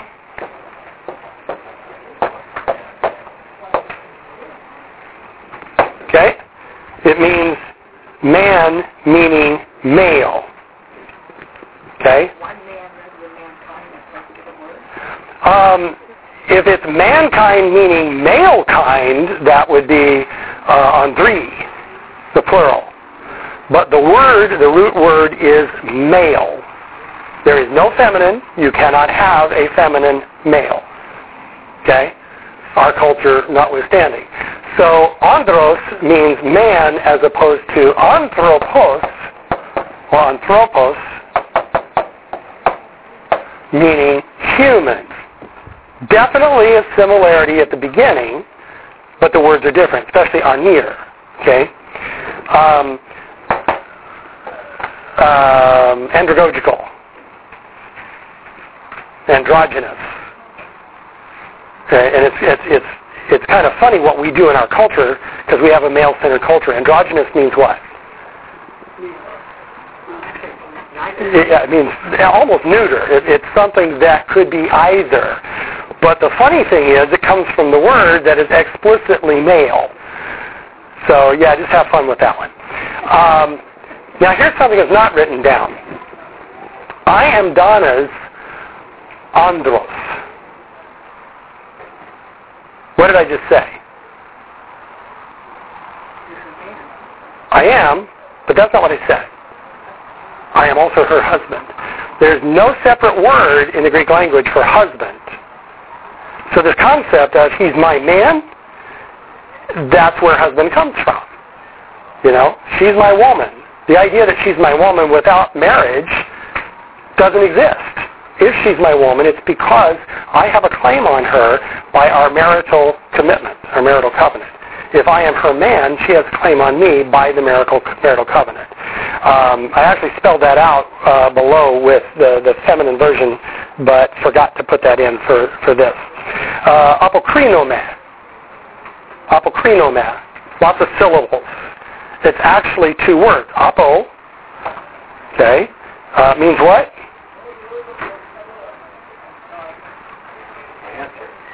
Answer. That's that's in the other list. That's the 500 and more list. Okay. Krinomai. That is not on your other list. It's actually derivative of the word for to uh, to judge, but it's actually a much broader word than that.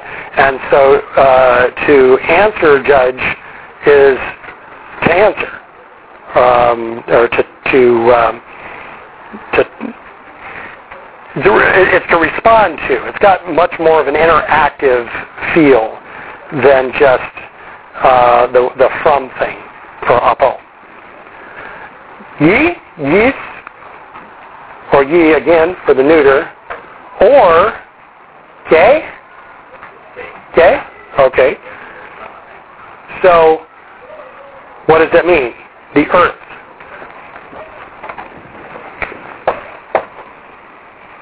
In English, the gamma becoming a G, the eta and a E, aha, and then we'll add that, and we've got geo, which means earth.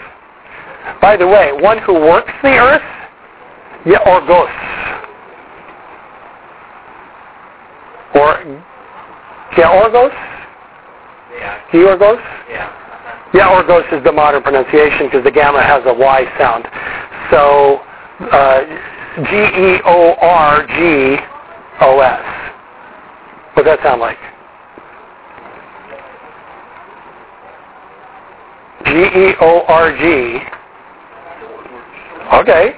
The word George. The name George means farmer. Next time you talk to a guy named George, hey farmer, how you doing? Be careful, he may know what your name means, and it may be worse. Uh, Gnosko. Okay, we already talked about that. I come to know, I learn, I know, I realize various versions of knowledge. Okay, but the verb form. Now, yini or yinekos, yinekos, yinekos. There we go. This is the feminine. This is woman.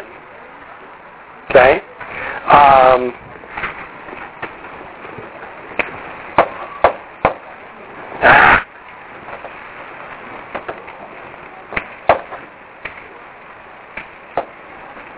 Yini, the epsilon doesn't always come in as a U. We've already seen it coming in as a Y.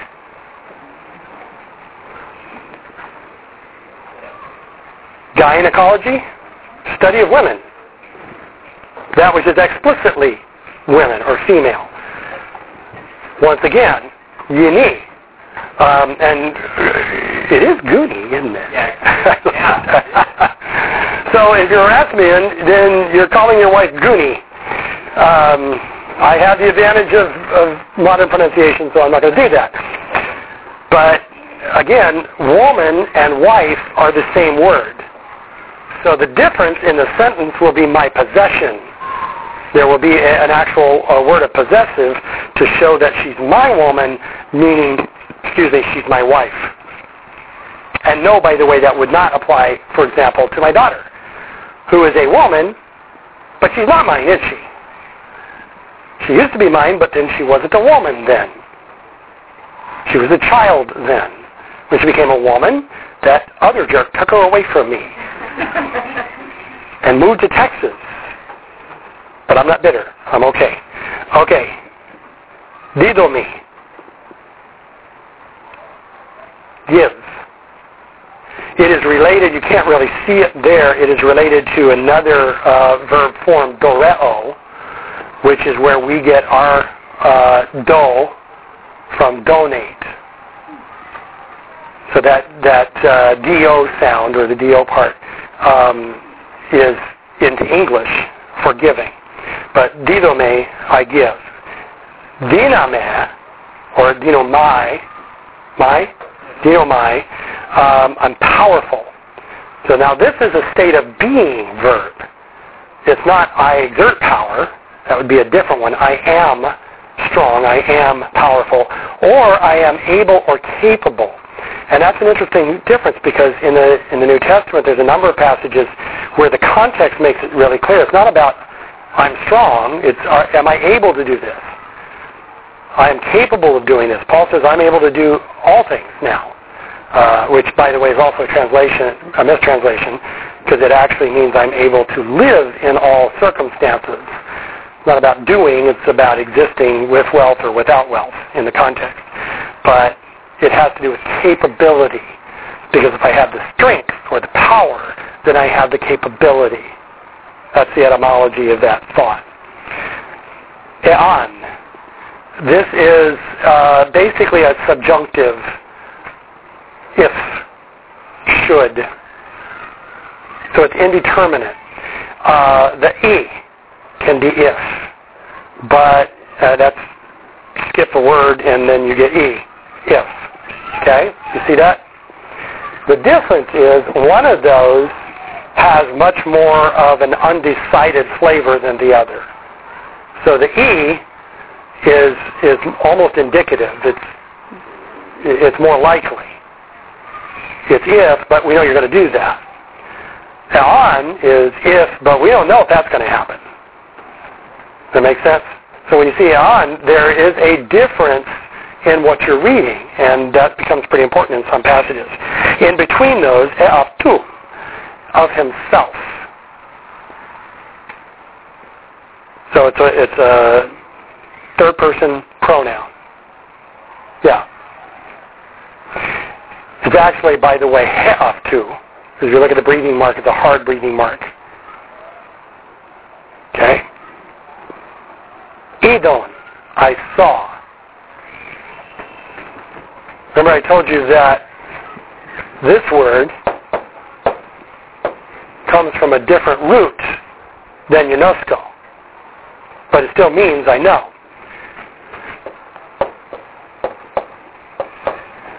Edon, same root. So the derivation of I know, Ida, is I know because I've seen it, I've had some interaction with it. That's where that, when I said it was experiential, it's not near as experiential as epiginosko, but it's more experiential than simple ginosko. Does that make sense? Once again, it's good to know this as you're reading the passage because you're getting a, uh, a difference in terms of depth of knowledge. Okay? Uh, let's see. Oh, okay.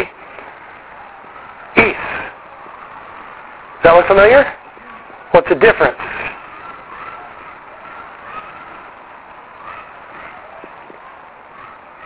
It looks familiar because of the other list.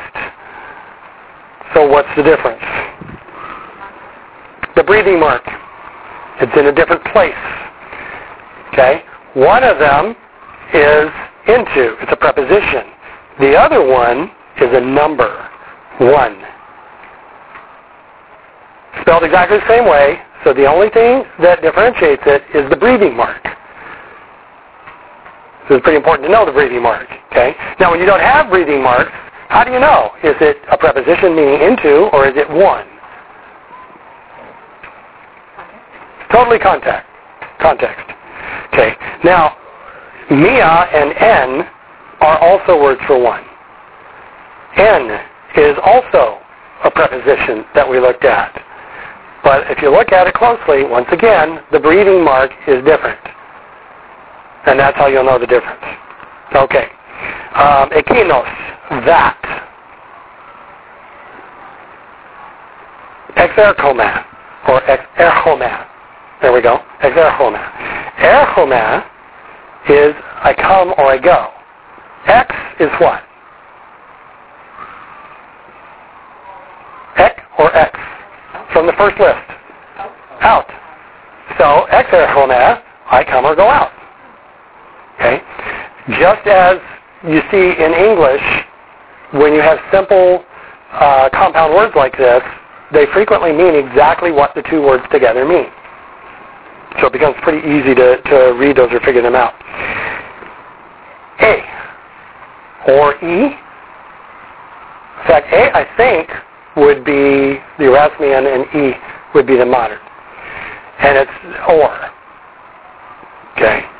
Um, you do want to look at the uh, accent and breathing mark combination because um, it also looks just like an article of a certain declension.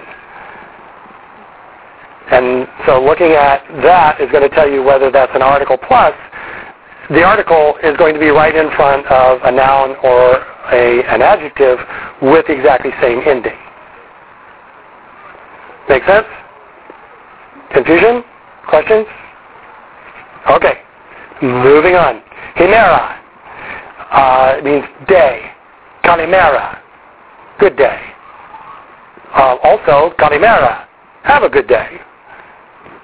Means the same thing. Okay. Thelo.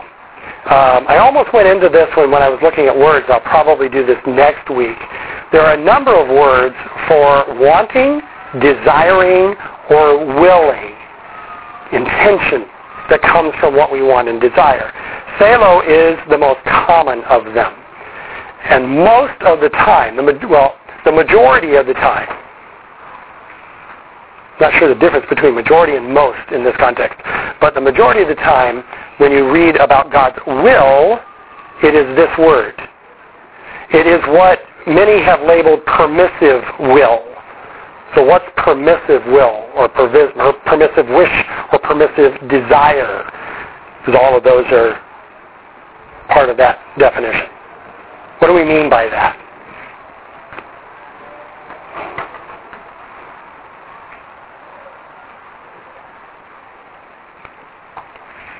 Have you ever, has anybody ever heard that phrase before? Maybe I'm assuming it's more common than I thought. Some of you are, are nodding, but you're not about to say anything. Okay. Permissive. Does God want me to sin? Do I sin? Wait a minute. Can God's will be thwarted? Thwarted? Yes. The answer to the question, by the way, is yes. Of course it can be thwarted. Because he allows me to choose. That's the only reason it can be thwarted.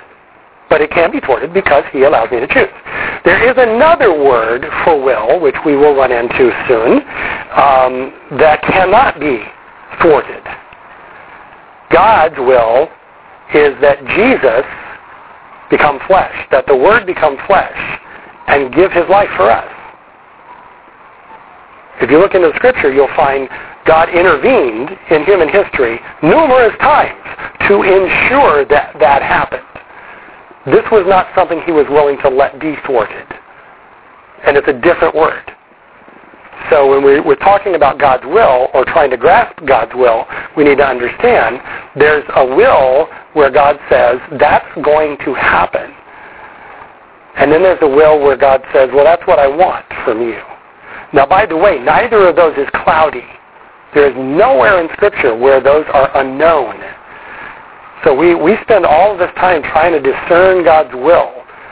Almost, almost, and I'm, I'm really close to saying every time we do that, it's like chasing our tail. Because we know God's will. He is an extraordinarily effective communicator. So when we're trying to discern God's will, either we're ignoring what we already know, or we're projecting a specific will on God that he doesn't have.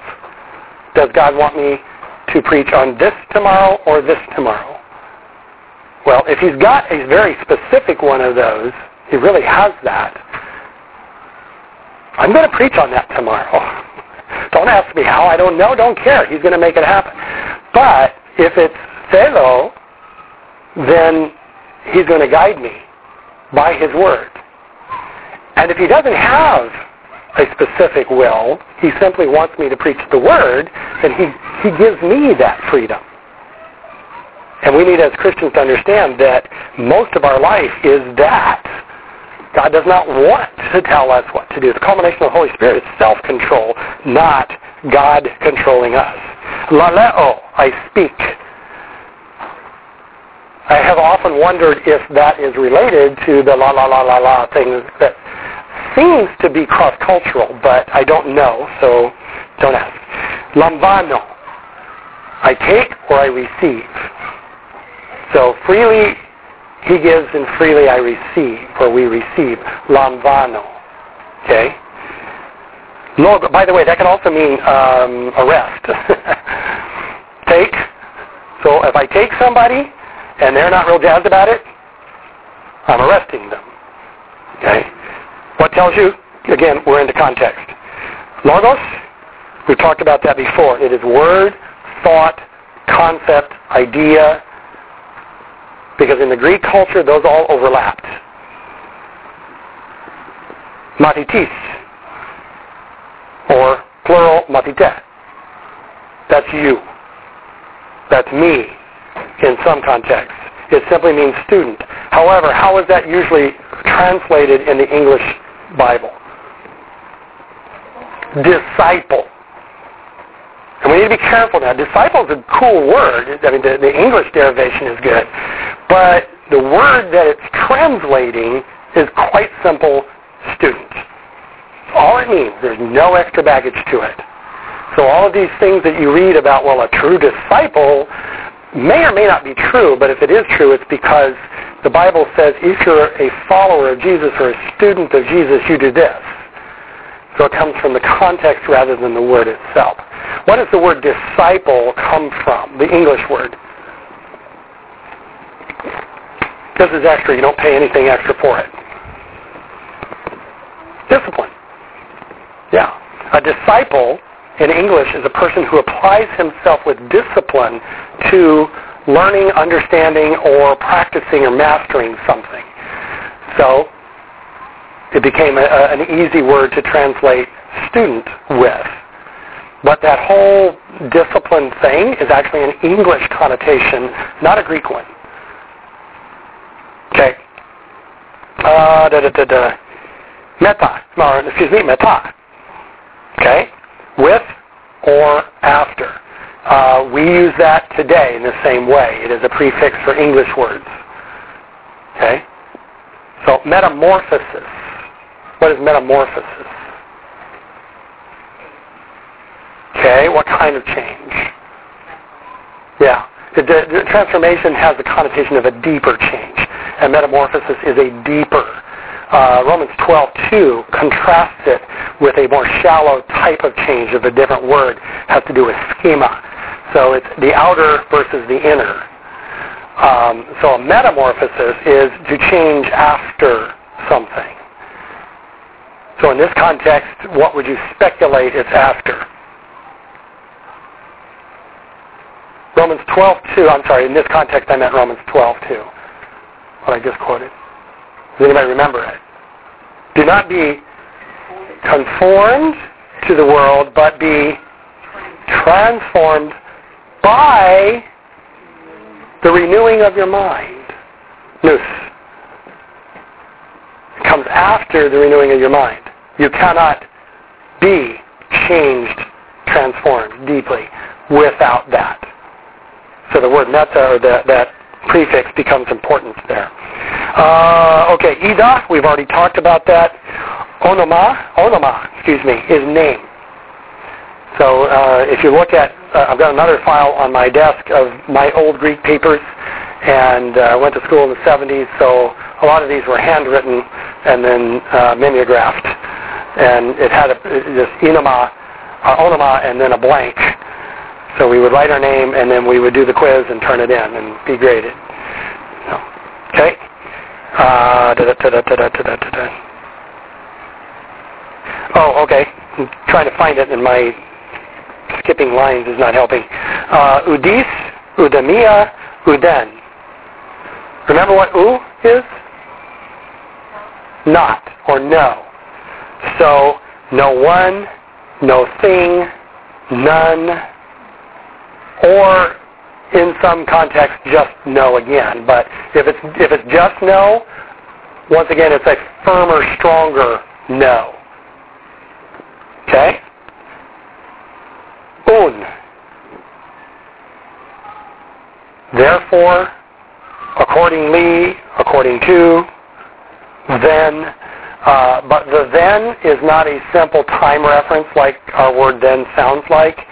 It's then do this. Do you understand this? Then do this. So having understood that, then this should happen next. Uh, uranos. Oh, uranos. It's amazing how quickly we, we move our accents. Uh, that's every time you see the word heaven, that's the word, uranos. Um, it also, by the way, means what we would call space. But it's not going to say that because the concept of space as we know it did not exist 2,000 years ago. When they looked up and saw the sky and what we call space, they thought heaven. I'm sorry? The eighth planet? Oh, Uranus? No. No. Um, utos. So, therefore, thus, utos. Causal. Okay, it's an adverb, causal. Patir. Also patros. Or patro. You left. Yeah, yeah. And this is one of those places within where you can see the influence of Greek on Latin. Okay? Um, and it, it simply means father. We have English words based in that, but we don't use them quite the same. Now, a case can be made, and I do not know etymologically if it's true, that the p was hard or softened to f. So pot, you're to father. And so there's those who believe our English word father is simply derivative of the patir. But um, what's another word for father? What's a Western word for father? Pa. Okay? And grandfather would be papa or papa. If you go into the Appalachians, it's papa. It's spelled P-A, P-A-W with accent on the W, except Appalachian people don't put accents on. But trust me, they say it that way. I grew up with two papas. Okay? Um, Paris. Paris means this is not Paris.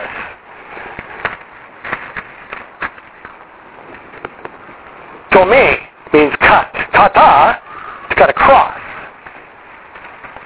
Peri, tome, to cut around. So it means around, um, circumvent, what? Um, and somehow you thought it was a good idea to push it towards me? Okay. Okay. Um, now, if you look at the definition, depending on the case, it's around or it's concerning or about. Okay. Uh, a conversation around a subject is a conversation about a subject. That's where that comes from. Okay. This is funny. I'm actually allergic to the stupid things, and you guys are more scared than I am right now. Allergies come and go, and so the last time I had a really good welt, but I didn't go beyond that. We'll hope it doesn't happen. Pistevo. Okay? Pistevo. Verb form of faith. So I believe or I have faith. Okay? Oh yeah. Pistis is the noun form. Which is which is next. Okay? Um, pisteos same word as pistis. Okay? Pisteos is typically translated faithfulness. So many of you have heard this. I've preached sermons on it before. Faith is actually three-dimensional in the Bible. So there's belief, which is acceptance of truth. There's trust. And so I believe or I trust can both be pistevo. But there's also faithfulness, which is a noun as opposed to a verb, and that's pisteos. For example, in Galatians 5, the fruit of the Spirit, faithfulness. But it's all the same word. The difference is the ending and the, the role it plays in the sentence. Okay, pneumos, or pneuma, excuse me, um, and pneumatos. By the way, pneuma, um, what gender is that?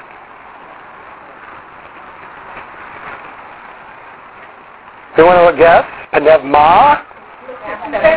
Yeah, sept is not. Yeah, it's actually neuter. So there's all sorts of interesting heresies by first uh, year Greek students. It's hilarious how often this comes up. Of seeing, okay, you've got the Holy Spirit and then you've got Jesus. So you've got male and you've or masculine and you've got feminine. Yeah, no, that doesn't work because it's not feminine. So anybody who puts that forward, you know they haven't had Greek 2 yet. Um, so you might want to just say, hold on to that for a year and then we'll talk. Police, poli, poli, uh, much, many, um, plural. Um, and, and one of the fun things that Greek does is it adds uh, prefix on prefix on prefix on top of a word. So you'll have poli, police, many, minis. And um, overabundance of uh, will be, uh, in several contexts, communicated that way. Hios. It means son. Um, the epsilon is the um, the epsilon in ichthys. We talked about that, I think, some time back. Um, Jesus Christ, Son of God, Savior. And then finally, epo, and notice the breathing mark. So it's it's modern Greek it wouldn't have the, breathing mark, but they probably would have pronounced it with an H. We know that at least hundreds of years ago they would have. Uh, so it comes into English as hypo. Hypo means under what's what's over, which is hyper. We haven't seen that yet, but we're going to. And it's, it's exactly the same, except obviously with Greek spelling. So um, hypo means under, and um, pick something that something's under. Um, it can be a verb. Tithimi means to place. Um, uh, the, uh, the, the verb form in uh, the, the lexical form would be tasso hypotasso, to place under. Anybody guess what word we translate that with? Place under. Let's say it's reflexive, it's middle voice. Place yourself under. Submit. Ephesians 5.21, that little discussion we had in marriage where it's both of us submitting to one another, literally means place yourself under. It was actually used, if you remember me bringing a uh, volume in that was the vocabulary of the Greek New Testament, that I said was extra stuff found since Kittel was written, extra papyri fragments and things like that. Um, there's references to this in there being used as the term for an enlisted man submitting to an officer. Now, I grew up in the, the home of a lifer, um, an enlisted man. We beat up officers' kids. There was no racism, but there was definitely rankism. And, and so officers were stupid by definition. That's just what they were because that's what the sergeants who were our dads said they were. Um, but my father, who had all the stripes he could get, they were all there. They're, I mean, he was maxed out in rank, had to say yes or no, sir, and salute a 22-year-old second lieutenant. On what basis would that happen? Hypotasso. He placed himself under for the sake of order. And also because it was against law not to. Okay. Uh, dermis. What is dermis? Skin. I believe that's Latin. But hypodermis, hypoderma, hypodermic, yeah, I've had a lot of those. Um, they, for whatever reason, just like getting under my skin. So the next time, husbands and wives, that you feel the other one getting under your skin, you can say, you know, you're getting rather hypodermic. And you sit back and see if they get it. Okay, um, 15 minutes early. Anybody want to stay and just waste 15 minutes? Because I'm, I'm game if you want to. But that's all I've got for tonight. Unless you want to talk more costumes. Okay, thank you guys. We'll see you next week.